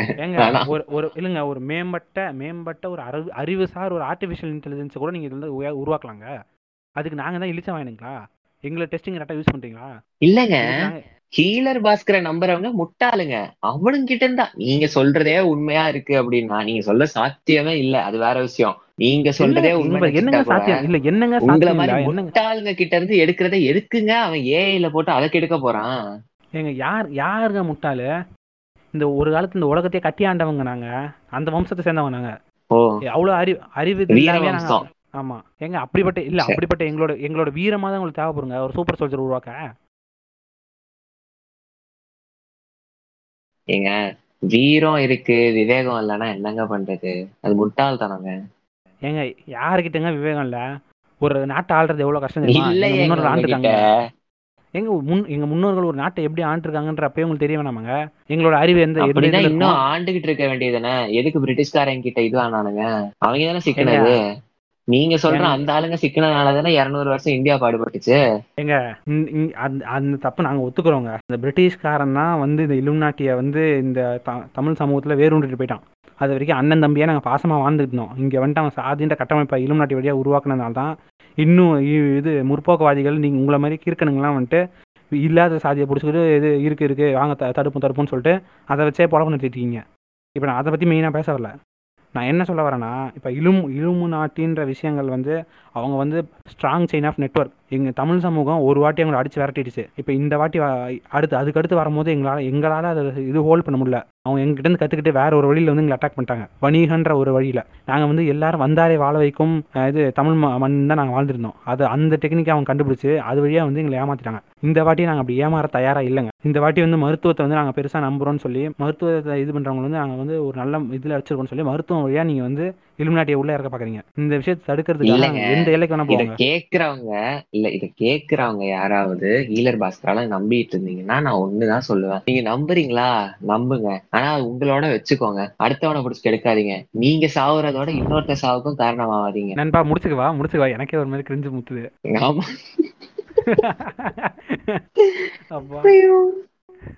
இல்லங்க இது இருங்க நான் சொல்லிடுறேன். கைஸ் வந்து இப்ப நான் என்னன்னா வந்து இலுமினாட்டி பக்கத்தில் இருக்க நியாயத்தை பற்றி இலுமினாட்டி இருக்குன்னு நம்புறவங்களோட பக்கத்தில் இருக்க நியாயத்தை நான் பேசுகிறேன். தயவு செஞ்சு நான் சொன்னேன்றதுக்காக வந்து இது உண்மைன்னு நம்பிடாதீங்க, நம்ப மாட்டீங்க. பட் இருந்தாலும் நான் சொல்கிறேன். இது ஜஸ்ட் வந்து இது என்ன சொல்லுது, ஜஸ்ட் ஃபார் ஃபன்னு. அதோட வந்து அவங்க என்னென்ன மாதிரி உருட்டுறாங்க, அதுக்கு என்ன மாதிரி வந்து பதில் சொல்ல முடியும் அப்படின்னு சொல்லி ஒரு இது கேள்வி பதில் கேட்குற மாதிரி இருந்தால் இதாக இருக்குமேன்னு சொல்லி இப்படி ஒரு டிபேட் மாதிரி வச்சிட்டோம். என்ன டாக்டர் கரெக்ட் தானே? நான் சொன்னது ஃபன் இல்லைங்க, நான் சொன்னது சீரியஸா. அவர் சொன்னது ஃபன்னுங்க. இல்ல மாத்தி எடுத்துக்குவாங்களா? ஆமகரி சீரியஸா சொன்னாரு, டாக்டர் தான் ஃபன்னா பேசிருக்காரு, அவர் விடுங்க. ஆமகரி பாருங்க சொல்றேன், இந்த பாட்காஸ்ட் ரிலீஸ் ஆனே சில தற்குறி தாயிலிங்க என்ன பண்ணுங்க, ஆமகரி சப்போர்ட்ஸ் ஹீலர் பாஸ்கர்னு மீம் வருதா இல்லையான்னு பாருங்க. அது யாரில்ல எட்டி பார்த்தா வந்து நம்ம டாக்டரோட ஃபேக்க கொண்டுதான். ஆமா ஆமா சரி ப்ரோ, இப்போ இந்த கொஞ்சம் சீரியஸா பேசுவோம். இப்போ இந்த டாக்டர் வந்து அடிக்கிறாங்களா இஷ்யூ பத்தி நீங்க கொஞ்சம் சொல்லுங்க. கிரிட்டிக்கலி இல் பேஷண்ட் டெர்சரி கேருக்கு ரெஃபரலுக்காக கூட்டிட்டு வந்திருக்காங்க. முடியாதுன்னு தெரியும், ஒரு ஸ்பெஷாலிட்டி ஹாஸ்பிட்டலுக்கு கூட்டிட்டு போகணும்னு தெரியும். பிஹெச்சில ரெஃபரல் கேட்பாங்க, இந்த மாதிரி ரெஃபரல் எழுதி கொடுங்கன்ட்டு. அந்த ஆள் அங்கே எம்பிபிஎஸ் முடிச்சுட்டு ஒரு ஆள் என்ஆர்எச்எம்ல சொல்லி ஒரு ரூரல் ஹெல்த் சென்டர் பிஹெச்சின்னு சொல்லுவாங்க அந்த மாதிரி ஒரு இடத்துல வேலை பார்த்துட்டு இருந்திருக்காரு. எம்பிபிஎஸ் மட்டும் முடிச்ச ஒரு ஆள். அவர் பார்த்துருக்காரு, அவரோட வயிறு உப்பி இருக்கு. வயிறு உப்பி இருக்குன்னா அதுல கிரேடிங்லாம் இருக்கு, ஃபுல்லா ஃபிளாங்க்ஸ் ஃபுல்லு அப்படின்லாம் சொல்லுவோம். அந்த மாதிரி ஃபுல்லா உப்பி இருந்தோடனே அதுக்கு அவருக்கு யூரினரி ரிட்டன்ஷன் சொல்லுவாங்க, யூரின் வெளியே வராம உள்ளே தங்கி வயிறு உப்பும். அந்த மாதிரி இருந்தோடனே சரி ஒரு கேத்தீட்டர் வச்சு சென்டென்ஸ் பண்ணுவாங்க. இல்ல எனக்கு டவுட், அப்ப யூரினரி பிளாடர்ஸ் வந்து இதா இருக்குமா, ப்ராப்ளமா இருக்குமா? இல்லங்க, யூரினரி பிளாடர் ப்ராப்ளம்னு சொல்ல முடியாது. அவர் வயசானவர், அவருக்கு அது நிறைய இருக்குங்க. ப்ராஸ்டேட் கேன்சரா இருக்கலாம், இல்ல பிசிஹெச் நிறைய இருக்கு. பெனைன் ப்ராஸ்டேட்டிக் ஹைப்பர்ப்ளேசியா அந்த மாதிரியா? புரியல. இல்ல இல்ல அதெல்லாம் சும்மாங்க. இந்த விவேகானந்தர் கையடிக்காம கடைசியில வெடிச்சு செத்தாரு அப்படிங்கறதெல்லாம் அது என்னன்னு தெரியல எனக்கு. ராமகிருஷ்ணர் வந்து சுருங்கி செத்தாருன்னுவாங்க அந்த மாதிரியா? ஆமா, அதெல்லாம் இல்லைங்க. அது அது அது வேற மேட்டருங்க. அது நோஃபாப்புங்கிறது அது ஒரு ஆர்குமெண்டலான ஒண்ணு, பண்ணலான்னு ஒண்ணு, பண்ணக்கூடாதுன்னு அது அது வேற ஒரு டோட்டல் டாபிக். உங்களை அது அடுத்த எபிசோடு உங்களை அதாச்சும் பண்ணிக்கிறேன்னா அடுத்த ஒரு வாட்டி பேசும்போது நோஃபாப் பத்தி நான் அப்புறம் பேசுவோம். இது எதனா அவருக்கு ரிட்டன்ஷன் ப்ராப்ளம் இருந்திருக்கு, வயிறு உப்பி இருக்கு. ஸோ சென்டெசிஸ் வச்சு, சென்டெசிஸ்னா ஒன்றும் இல்லை, ஒரு ஓட்டையை போட்டு ஒரு டியூப் வழியா உள்ள இருக்கிறத வெளியே எடுத்தா அவர் கொஞ்சம் ரிலாக்ஸ் ஆகும். ஓவர் ப்ரெஷர், இன்ட்ரா அப்டாமினல் ப்ரெஷர்ன்னு சொல்லுவாங்க, அது ரொம்ப ஜாஸ்தி இருந்தா பிரச்சனை அப்படின்னு பண்ணலான்னு கெத்தீட்டர் தான் இந்த ஆள் எடுத்திருக்காரு. கெத்தீட்டர் போடலான்னு போகும்போதே அந்த ஆள் செத்துட்டான். அதுக்குள்ள இவனுங்க இவன் ரெஃபரல பாக்காம வேற ஏதாவது வேலை பார்த்திருக்க போயிருக்கான், அதனால இவரு இந்த வயசுலயே செத்துட்டாரு. அவன் கிழவன் சாவுத்துல இந்த பொம்பளைங்க எல்லாம் கத்துவாங்க, இது இந்த 70 வயசு 80 வயசு கிழமை செத்துட்டானா, இந்த சின்ன வயசா செத்துட்டியாப்பா அப்படின்னு சொல்லி காலில் பிடிச்சா. அதுக்குண்டு அப்படின்னு சொல்ல முடியாது, அவர் ஒரு உயிர் தான், காப்பாத்த முடிஞ்சிருந்தா நாங்க காப்பாத்திருப்போம். 98 வயசுல அவன் வந்தாலும் காப்பாத்த முடிஞ்சா நாங்க காப்பாத்திருவோம். இது உனக்குதான், நீ வாழ்ந்து செல்லடா பூண்ட, செத்து தொடர்லாம் நாங்க விட மாட்டோம், காப்பாற்ற முடிஞ்சா காப்பாத்துவோம், காப்பாற்ற முடியல அவர் உடம்பு அதுக்கு ஒத்துழைக்காது அப்படின்னா நாங்க என்ன பண்ணாலும் அது காப்பாற்ற முடியாது. அவரு அதுக்குள்ள ஃபார்ச்சுனேட்லி அன்பார்ச்சுனேட்லி ஃபார்ச்சுனேட்லி அவரு செத்துட்டாரு. ஆனா அது இந்த டாக்டருக்கு அன்பார்ச்சுனேட் சிச்சுவேஷனா மாறிடுச்சு. இவனுங்க உடனே ஒரு கேள்வியும் இல்ல, இவன் தான் சாவடிச்சான்ட்டு அங்கேயே தூக்கி அடிக்க ஆரம்பிச்சிட்டானுங்க. ஏங்க சாவடிக்கிறதுக்கு அவனுக்கு சம்பந்தமே இமோஷனல் இல்ல இல்ல இமோஷனல் அவுட்ரேஜ்ங்கிறது ஓகேங்க, அது எல்லாருக்கும் ஒரு இமோஷன் இருக்குங்க. அவுட்ரேஜ்னா அது அவங்க அழுவலாம் இல்ல, ஏன் டாக்டர்னு கேட்கலாம், பிடிச்சி கேள்வி கேட்கலாங்க, சட்டையை பிடிச்சி கூட கேள்வி கேட்கலாம், அது கூட சமாளிச்சிடலாம். சரி செல்லமா கண்ணத்துல 2 தட்டு கூட பரவாயில்ல, இதெல்லாம் ரொம்ப மோசங்க. ஏங்க செல்லமா கண்ணத்துல 2 தட்டுறதுக்கு அவன் யாருங்க?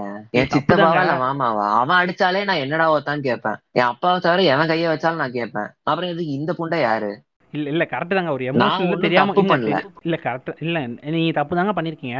நீங்க ஏங்க இந்தியால வந்து டாக்டர் ஆனீங்க, அது பெரிய தப்பு தானே. ஏன்னா கரெக்ட் தானே, தப்புதான். நீங்க சொல்லுங்க சொல்லுங்க, கதையை சொல்லுங்க. அதான் இந்த மாதிரி ஆனே அடிச்சுட்டாங்க. இன்னைக்கு கூட இன்னைக்குதான் நான் ஒரு போஸ்ட் பார்த்தேன், எங்கேயோ கொல்கத்தா பக்கத்துல எவனோ இந்த பீடியாட்ரிஷியனை போட்டு சாத்திருக்கானுங்க, மண்டையெல்லாம் பின்னாடி மண்டை அப்படியே பொழந்துருந்துச்சு.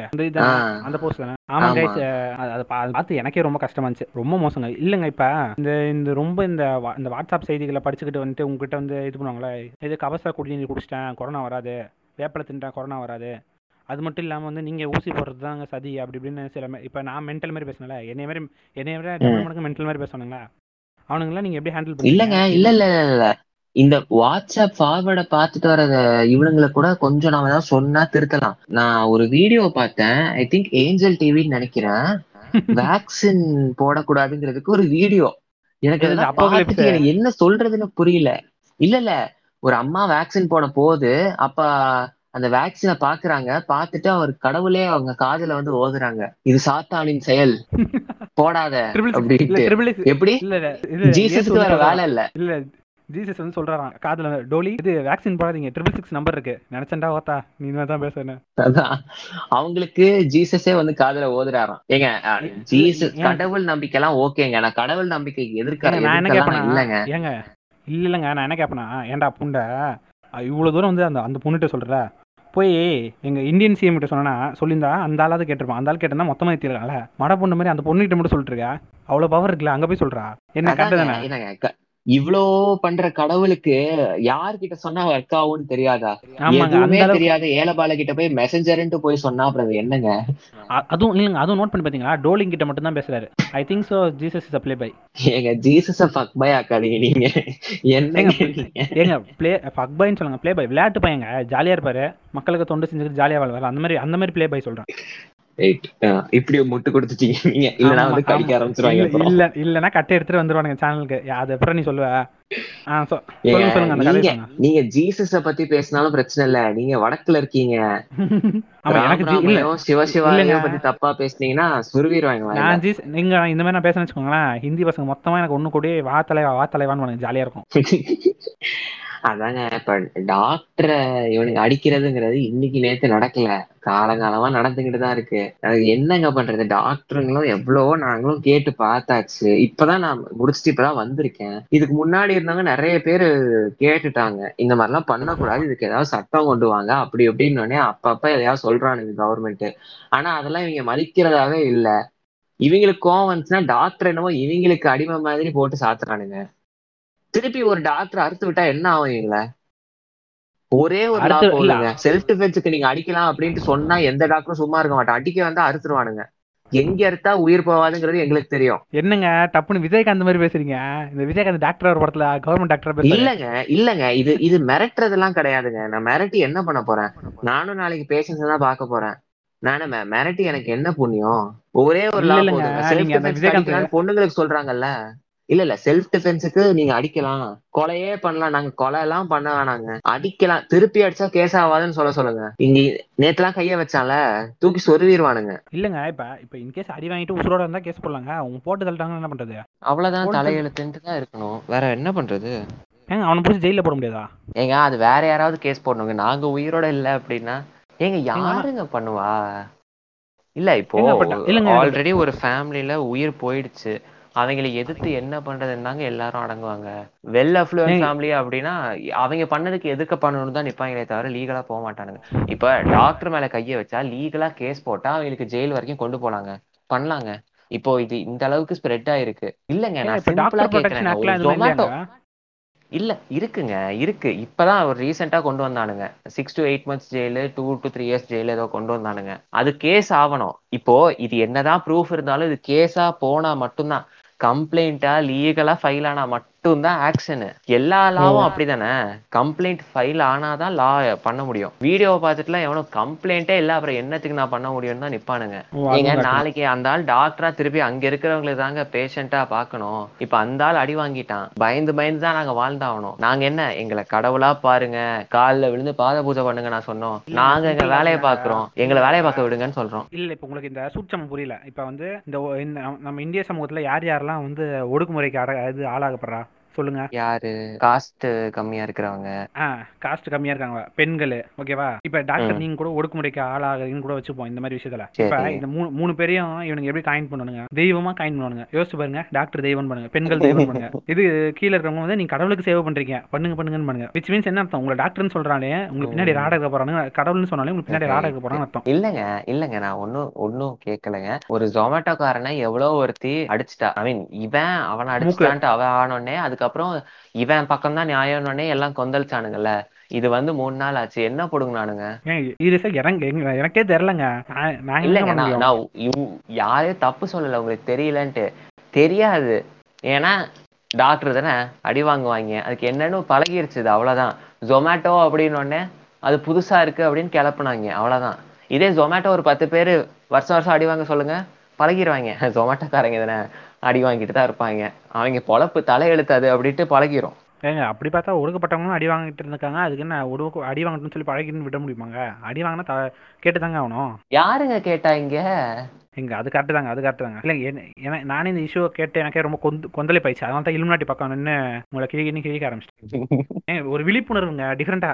இப்போ டிஃப்ரெண்டா பண்ற ஃப்ரெண்ட்ஸ்னு சொல்லி பிராங்க் பண்ணுவாங்களா, அது மாதிரி டிஃப்ரெண்டா ஒரு விழிப்புணர்வு பண்ணும். நீங்களும் ஆமா. இப்போ இல்லை இப்போ நீங்க சொல்ல வேண்டிய கருத்து நீங்க சொல்லிட்டீங்களா? என்னென்ன கேள்விக்கு என்ன பதில் சொல்லணும், இப்படிதாங்க விழிப்புணர்வு கொண்டு வரணும். சரி உங்க இது முடிப்போம், சொல்லுங்க.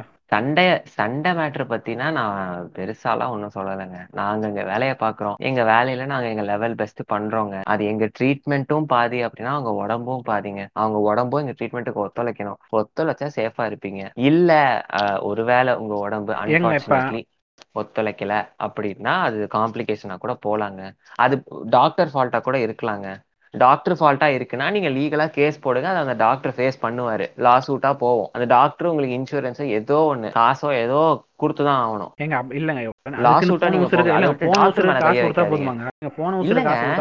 இல்ல நீங்க இப்போ ஒரு டாக்டர் தப்பு பண்றாரு, டாக்டர் தப்பெல்லாம் பண்ண மாட்டானுங்கன்னா நான் முட்டு கொடுக்க மாட்டேன். நடக்கலாம், அப்படிதான் பண்ண போறாரு.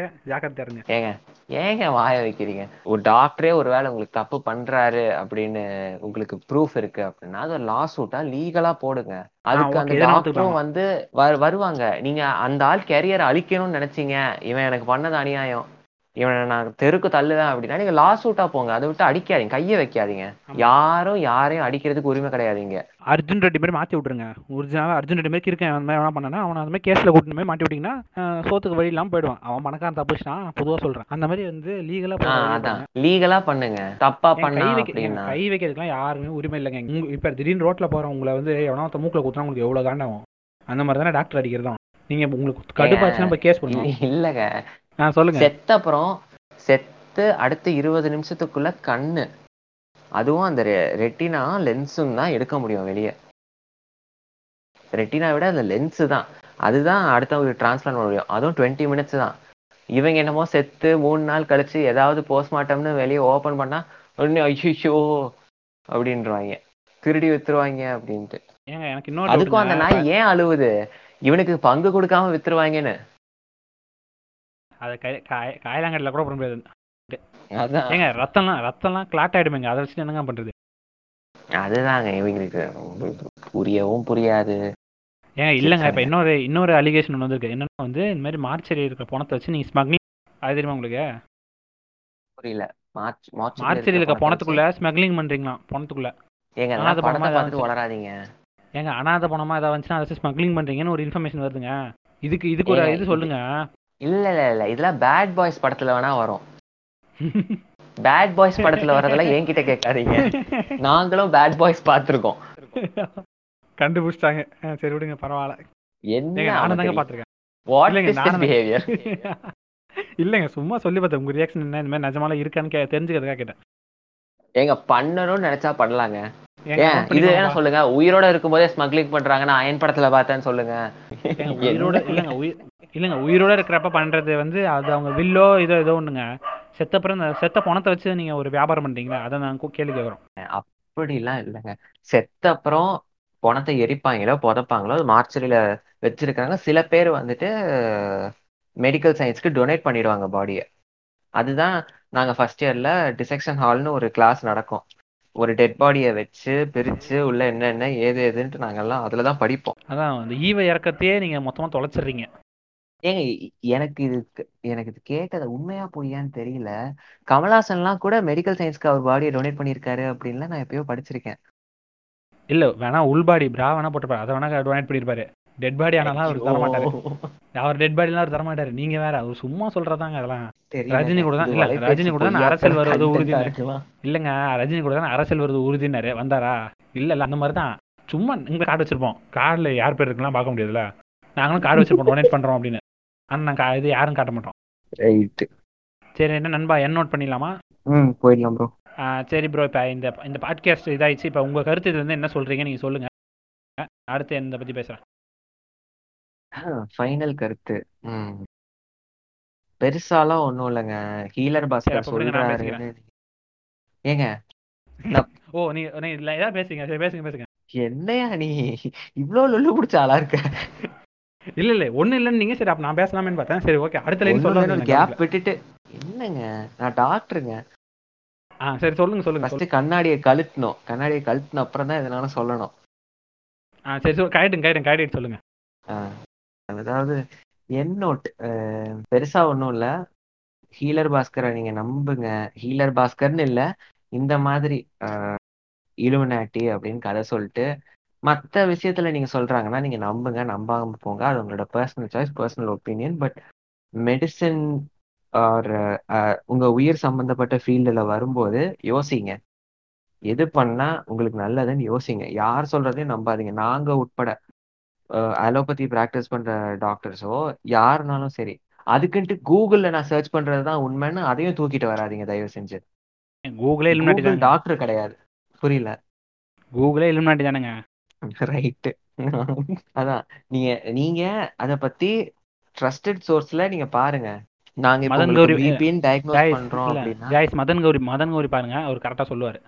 ஆமா, விக்கிபீடியால தேடுறதுக்கு சோம்பேறித்தனம்னா மதன் கௌரி அப்படியே டைட்டில் போடுங்க வரும். அவர் விக்கிபீடியால இருக்கிறத எடுத்து உங்களுக்கு ஷார்ட் ஃபார்ம்ல சொல்லிடுவாரு. மதன் கோரி கிட்ட இருந்து காசு வாங்கிடுங்க இதுக்கு, ஃப்ரீ ப்ரமோஷன். ஆமாமா அண்ணா காசு கொடுத்துருங்கண்ணே, அண்ணா இந்த உசுரை கொடுங்கன்ற மாதிரி, அண்ணா காசு கொடுத்துருங்கண்ணா ஒரு 500 ரூபாய் தாங்கண்ணா அப்படின்னு கேட்கறேன். காசு கொடு அப்படின்னு. சரி, பட் ஜோக்ஸ் அபார்ட், நீங்க எதுனாலும் அதுக்குன்னு இந்த நான் ஓப்பனாவே சொல்றாங்க, இந்த ஹீலர் பாஸ்கர் வந்து சரியான கிறுக்குங்க. ஃபேனை வச்சு மோப்பம் பொடி அப்படின்ட்டு ஏதோ வளர்க்கிட்டு தெரியுறான். அதெல்லாம் நீங்க நம்பிக்கிட்டு ஃபேனெல்லாம் போயிட்டு வாங்கிட்டு தெரியாதீங்க, சரியா? மூச்சு விட முடியலன்னா மூச்சு விட முடியாதுங்க, அது லங்ஸ்ல பிரச்சனைங்க. நீங்க காத்த கொண்டு போய் உள்ள விட்டாலும் மூச்சு விட முடியாதுங்க. ஏங்க இந்த ஆல்வியோலை அந்த இது வருமே, அந்த அந்த இதுதானே? ஆமாங்க, லங்ஸ் அது செக்மெண்ட் செக்மெண்டா பிரியும். அப்ப பிரெயினுக்கு இல்ல गाइस ஃபைனலி டாக்டர் டஃப் கொடுக்குற மாதிரி இல்லங்க, இருங்க நான் சொல்லிறேன். ஃபைனலி டாக்டருக்கு டஃப் கொடுக்குற மாதிரி நான் ஒரு இது பயாலஜிக்கல் நேம் சொல்லிட்டேன்.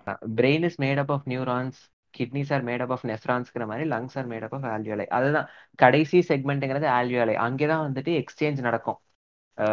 உள்ள இருக்கிற கார்பன் டை ஆக்சைடு இந்த பக்கம், இங்க இருந்து ஆக்சிஜன் அந்த பக்கம்ட்டு அது ஒரு ப்ராசஸ், அது நடக்கும் ஆல்வியோலையில தான் நடக்கும். So alveoli, bronchiole, terminal bronchiole, அந்த மாதிரி நிறைய செக்மெண்டா போவோம். அந்த மாதிரி அது பெரிய சயின்ஸுங்க. அதெல்லாம் சொல்லி உங்களுக்கு நான் கிளாஸ் எல்லாம் எடுக்க முடியாது, எடுக்கவும் விரும்பல. நீங்க கட் பண்ணிடுவேன் கிளாஸ் எடுத்தா, நான் கட் பண்ணிடுவேன், அவ்வளவுதான், இது வராது. ஆமா, அதனால உங்களுக்கு தெரியல அப்படின்னா அது என்னன்னு கரெக்டா எங்கேயாவது தேடி ட்ரஸ்டட் சோர்ஸ்ல பாருங்க. அதை விட்டுட்டு நாய் சொல்லுது அப்படின்னு ஏங்க, நான் அந்த மாதிரி போஸ்ட் எல்லாம் போடுறது இல்லைங்க. என்னோட பர்சனல் அக்கௌண்ட்ல வேணா போடுவேன், இதெல்லாம் போட மாட்டேன். அதெல்லாம் வேணாங்க, தேவை மாதிரியே இல்ல. நான் பாட்டு கண்ட மேனி வாய் விட்டுருக்கேன் ஏங்க. இல்லைங்க ஏங்க, இப்ப மக்களுக்கு விழிப்புணர்வு நடக்கணுன்றதுக்காக உங்க ஒரு உயிர் போற தப்பு இல்லைங்க. நீங்க தானேங்க சொன்னீங்க 90 பேர் நல்லா இருந்தா 10 பேர் சாவது தப்பு இல்லைன்னு. ஏங்க நான்லாம் அப்படிலாம் சொல்லவே இல்லையே. இது ரெட் ரவுண்ட் பண்ணிடுங்க. 90 பேர் வாழ்றாங்க, அதுல ஏதோ அன்பார்ச்சுனேட்லி 10 பேர் கொரோனாக்கு சாவுறாங்க.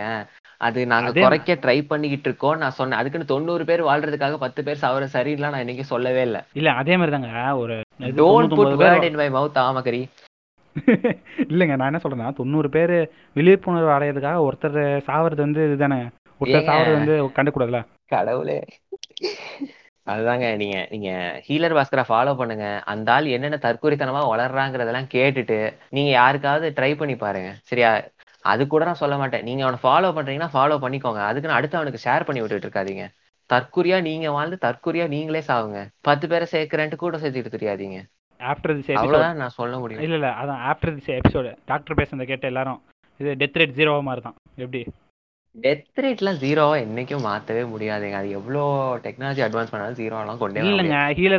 ஹீலர் பாஸ்கரால நடக்கிற டெத் ரேட் வந்து 0 தான். எல்லாரும் அறிவாளி ஆகி இல்லைங்க, ஆல்ரெடி உலகத்துல ஓவர் பாப்புலேஷனு, இதில் டெத் ரேட் 0னா என்னங்க நடக்கும்? இல்லை இல்லைங்க, நான் என்ன சொல்றேன்னா ஹீலர் பாஸ்கரால சாவுறாங்கல்ல அந்த டேட் குறையுன்றேன். அது குறையலாம், அந்த நாயை கொண்டுடலாங்க. அதுக்கு இல்லை நமக்கான இவங்க இப்போ அவர் இல்லைன்னா நம்மளால இப்போ 1.5 மணி நேரம் பாட்காஸ்ட் பண்ணிருக்க முடியாதுல்ல. இல்லைங்க, அவரை ஃபாலோ பண்ணுறவங்க இதை கேட்டால் நான் சொல்கிறேன், உண்மையா தான் கேட்குறேன். அவர் சொல்கிறது அவ்வளோ கரெக்டுனா வெளியே வந்து ப்ரெஸ் மீட் வச்சு பேச வேண்டியது தானே. என்ன புண்டைக்கு அவன் எங்கேயோ ஒளிஞ்சுக்கிட்டு பேசிகிட்டு இருக்கான். அவனே நித்யானந்தாவா? ஆமாம், நித்யானந்தாவது நான் அப்படிதான், நான் ஒரு கிறுக்கு கூதியான்ட்டு ப்ரூவ் பண்ணிகிட்டு இருக்காங்க. இந்த ஆள் என்னங்க ஏங்க, இவனுக்கு சப்போர்ட்டாக பாரிசான்லேருந்து பேசுவான். பகுத்தெரினா என்னன்னு தெரியுமான்னு வந்து செங்கோல் சேனல் வந்து பேசிட்டு இருப்பான். பகுத்தெரினா என்ன தெரியுமா, ஹீலர் பாஸ்கர் நம்புங்க அப்படின்னு இருப்பான் மென்டல் மாதிரி. இன்னொரு தற்கொலை தாயில் இருக்கான் அவன் என்னமோ இவரு பிழைப்பிழப்புல கூட அவனை கலாய்ச்சிருப்பாங்க. தமிழ் பொக்கிஷமா?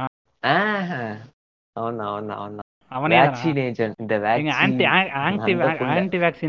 ஆன்டி வேக்சின்ற ஒரு கான்செப்ட்ல வாழ்றவங்க அவன். இப்ப நீங்க போய் ஆன்டி வேக்சினுக்கும் யூதர்களுக்கும் சம்மந்தம் இருக்குமா? வேக்சினுக்கும் யூதர்களுக்கும் அடுத்த பதிவே பார்த்தீங்கன்னு வச்சுக்கோங்க, கந்த சிஷ்டி கவசத்துக்கும் பெரியாருக்கும் சம்மந்தம் இருக்குமா? இவ்வளோலாம் இல்லைங்க. எனக்கு இது கொஞ்ச நாள் முன்னாடி இது ட்ரிகரான மூமெண்ட் அப்படின்னா, இந்த காயத்ரி மந்திரத்தை வந்து கொரோனா கியூர் பண்றதுக்கு ரிசர்ச் பண்றாங்கன்ட்டு கவர்மெண்ட் ஃபண்டு பண்றானுங்க. இதை ஏங்க மாட்டு சாணிலேருந்து கேன்சர் குணப்படுத்த போறேன்னு ரிசர்ச் பண்றாங்க ஐஐடியில். நீங்க படிக்கிறீங்களே இன்ஸ்டியூட்டு, அவனுங்க தான் அவனுங்க எனக்கு எனக்கே கொஞ்சம் புண்டையா இருக்கு ஃப்ரெண்ட்ஸ். எங்க கௌமூத்ரா 3 ஃபிளேவர்ல வித்துட்டு இருக்காங்க, இவனுங்கிட்ட நம்ம என்ன பேச முடியும் இல்லைங்க. ஒருத்தன் கடைசியில மூச்சு முட்டி சாவும் போது அவன் கடைசியில காயத்ரி மந்திரம் கேட்டுதான் சாவணும் தலையெழுத்துனா ஏங்க எனக்கு டவுட் என்னன்னா இல்லைங்க எனக்கு டவுட் என்ன, காயத்ரி மந்திரம்னா எது நம்ம இந்த காயத்ரி ரகுராம் இருக்காங்களே அவங்க சொல்ற மந்திரமா?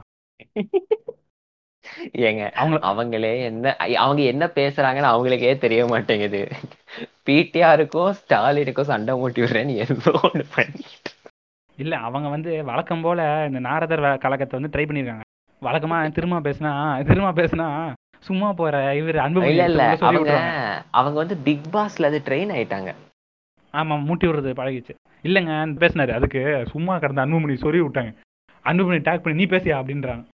அன்புமணி முழிக்கிறான் திருத்திருன்னு. எனக்கு இதுக்கு என்ன சம்பந்தம்? காயத்ரி ரகுராம்லாம் எதுக்குங்க காயத்ரி மந்திரம்? ஏதோ பண்றாங்க. நீங்களாம் பாருங்க அந்த இன்ஸ்டியூட்ல படிக்கிறீங்க, சொல்ல மாட்டீங்களா 4 பேருக்கு இதெல்லாம் எதுக்குடா பண்ணிட்டு இருக்கீங்க வேற ஆள் வெட்டி இல்லாமட்டு? ஏன் அப்படி சொன்னேன்னு வச்சுக்கோங்களேன். அடுத்து வந்து இந்த இதுல பாத்துறீங்களா, இந்த நிறைய பழைய இங்கிலீஷ் படத்துலலாம் இந்த குண்டி வழியா ஒரு குச்சியை சொருவி வாய் வழியா இப்படி வெளில எடுத்து இப்படி சிலுவை மாதிரி தொங்க விட்டு பண்ண பார்த்தீங்களா?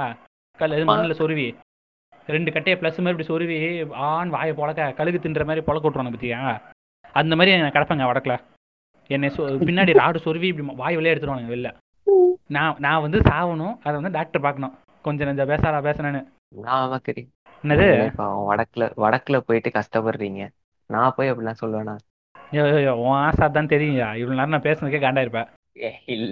இல்ல எனக்கு நீங்க வந்து தெரியும், நீங்க இப்படிதான் தெரியும், நீங்க அதை அப்படியா மாறி பேசுறீங்க. எனக்கு நிஜமாலே ஒருத்தன் இப்படிலாம் வந்து பேசினா நான் என்ன பண்ணுவேன்னு நான் யோசிக்க ஆரம்பிச்சிட்டேன். இல்ல என்கிட்ட நிறைய பேர் வந்து பேசுவானுங்க இல்லங்க, என்கிட்ட வருவானுங்க. ஆனா இதோட சாம்பிள் தான் வந்திருக்காங்க. மொத்த அந்த இலுமினாட்டியோட மொத்த உருவமா எவனோ என்கிட்ட வந்து இன்னும் பேசல. இல்லை நானே மொத்த உருவமாக பேசினா 5 மணி நேரம் பாட்காஸ்ட்டாக மாதிரி இருக்கும். மக்கள் வந்து சோர்வாயி செத்து போயிடுவாங்க. அதனால 1.5 நேரத்துக்கு அந்த மாதிரி எவனாவது ஒருத்தன் வந்தானா வச்சு அவுச்சிருவானாலாம். அதை ரெக்கார்ட் பண்ணிருக்கேன் வராம. Everything business right. என் கருத்து நான் சொல்லவா இல்லை இன்னும் பேசுவோமா? சொல்லுங்க. என் கருத்து என்னன்னா, இலுமினாட்டி நம்புறீங்கன்னு வச்சுக்கோங்களேன், இலுமினாட்டி வந்து உங்கள் மதம் மாதிரி வச்சுக்கோங்க. இலுமினாட்டி இருக்குன்னு நம்பினீங்கன்னா உங்கள் எப்படி மதம் மாதிரி நினச்சிக்கோங்க, உங்கள் வீட்டுக்குள்ளேயோடு நிறுத்திக்கோங்க. நீங்கள் இப்போ நீங்கள் செத்தீங்கன்னா நீங்கள் செத்து நிறைய செஞ்சு இலுமினாட்டி நம்புறீங்கன்னா நீங்கள் வாழ்கிறதுக்கான அர்த்தம் இல்லை. இதை வந்து ஃபேஸ் பண்ண துப்பு இல்லாத துப்பு கேட்டவன் தான் இலுமினாட்டின்னு ஒரு கான்செப்ட் நம்புவான். அப்புறம் ஏன்னா நீ 5 நிமிஷத்துக்கு முன்னாடி நம்பிட்டு இருந்தா அப்படின்னு கேட்டாங்கன்னா, நான் உங்கள் விழிப்புணர்வுக்காக நான் பேசிக்கிட்டு இருந்தேன், புரியுதா? என்னைய கேவலம்னு நினைக்காதீங்க. நான் வந்து இலுமினாட்டியை நம்பலை. ஒரு காலத்தில் எப்படின்னா வந்து தமிழ் பொக்கிஷன் வீடியோ பார்க்கும்போது நம்பிட்டு இருந்தேன். இப்போ நான் நம்புறதில்லை. ஏன்னா உண்மை தெரிஞ்சு நான் யார் எதிரின்னு நான் தெரிஞ்சுக்கிட்டேன். அதோட வந்து இப்போ வந்து கோவிட் பேண்டமிக்லாம் எவ்வளோ மோசமாக போயிட்டு இருக்குன்னு உங்களுக்கு தெரியும். அதனால வந்து தயவு செஞ்சு கெஞ்சி கேட்குறேன், டாக்டர்ஸ் அவங்க வேலையை பார்க்கட்டும். உங்களுக்கு விருப்பம் இல்லையா நீங்கள் வீட்டில் தனிமைப்படுத்தி சேர்த்து கூட போங்க. தயவு செஞ்சு அவங்க நோண்டாதீங்க. அவங்க வந்து என்னைக்காவது உங்கள் வீட்டில் வந்து நோண்டிருக்காங்களா? இல்லை. அப்புறம் என்ன புண்ணைக்கு நீ போய் ஹாஸ்பிட்டல் போய் அவங்க நோண்டுற? நீ உனக்கு அவ்வளோ கஷ்டமாக இருந்துச்சுன்னா நீ வீட்டிலே படுத்துக்கோ, ரூமை சாத்திட்டு. சும்மா அவங்கள போய் அடிக்கிற வேலைலாம் வச்சுக்காத. அதோடு வந்து எல்லாரும் அவங்க வேலையை தான் பார்க்குறாங்க, அவங்க முடிஞ்சளவு அவங்க இது பண்ணுறாங்க. உனக்கு ஏதாவது பிரச்சனைனா பொச்சை சாத்திட்டு போய் லீகல் கேஸ் போடு. அதை விட்டுட்டு இந்த கை வைக்கிற உரிமையெல்லாம் வந்து நீ எடுக்காத. நான் அவ்வளோதான் சொல்லுவேன். இது வந்து நான் என் லிசனர்ஸ் அப்படி இல்லை, என் லிசனர்ஸ் இனிமேல் தங்கமானவங்க. லிசனர்ஸ்க்கு ஒரு சவுக்கு நான் வந்து பொதுவாக சொல்லுவேன். இந்த பாட்காஸ்டோட மோட்டிவ் வந்து விழிப்புணர்வு அண்ட் ஃபன் மட்டுமே, வேறு எதுவும் இல்லை. இதை இலுமினாட்டி விஷயத்தை சீரியஸாக எடுத்துக்காதீங்க. என்ன ப்ரோ அவ்வளோதானா இல்லை நீங்கள் ஏதாவது சொல்கிறீங்களா? அவ்வளோதான். வேறு சேஃபாக இருங்க, மாஸ்க் போடுங்க, ப்ரோட்டோக்கால் ஃபாலோ பண்ணுங்க, தேவையில்லாமல் லாக்டவுனில் கூதி கொழுப்பு பிடிச்சி வெளியே தெரிஞ்சுக்கிட்டு இருக்காதிங்க. தேவையான அப்புறம் பிஜேபிக்கு ஓட்டு போடுங்க அப்படின்றாரு நம்ம டாக்டர். ரைட்டு, ஓட்டு போட்டுதானே சீரழிச்சுக்கிட்டு இருக்காங்க. ஆமாம், ஏற்கனவே ஓட்டு போட்டு தான் உருப்பிடாமல் இருக்கோம். இல்லை எல்லாம் கட் பண்ணிடலாம். அப்புறம் பெரிய பெரிய கட்சிகள் இருந்து நமக்கு ஆபத்து வரும். ஆமக்கரி ட்ரைங் டு பிகம் வைரல். இல்லை ஆமக்கரி ட்ரைங் டு பிகம் வந்து பிளாக் அக்கௌண்ட்டே மொத்தமாக சீஸ் பண்ணிடுவானுங்க. சரி ஓகே நண்பா, என்ன முடிச்சுக்கலாமா? சரி ஓகே நண்பர்களே, அடுத்த ஒரு எபிசோடில் வேறு லெவல் ஒரு ஆளை வச்சுக்கிட்டு ஒரு நல்ல சரியான ஒரு டாப்பிக்கோடு வரும். ஓகே, நன்றி, வணக்கம், பை பாய்.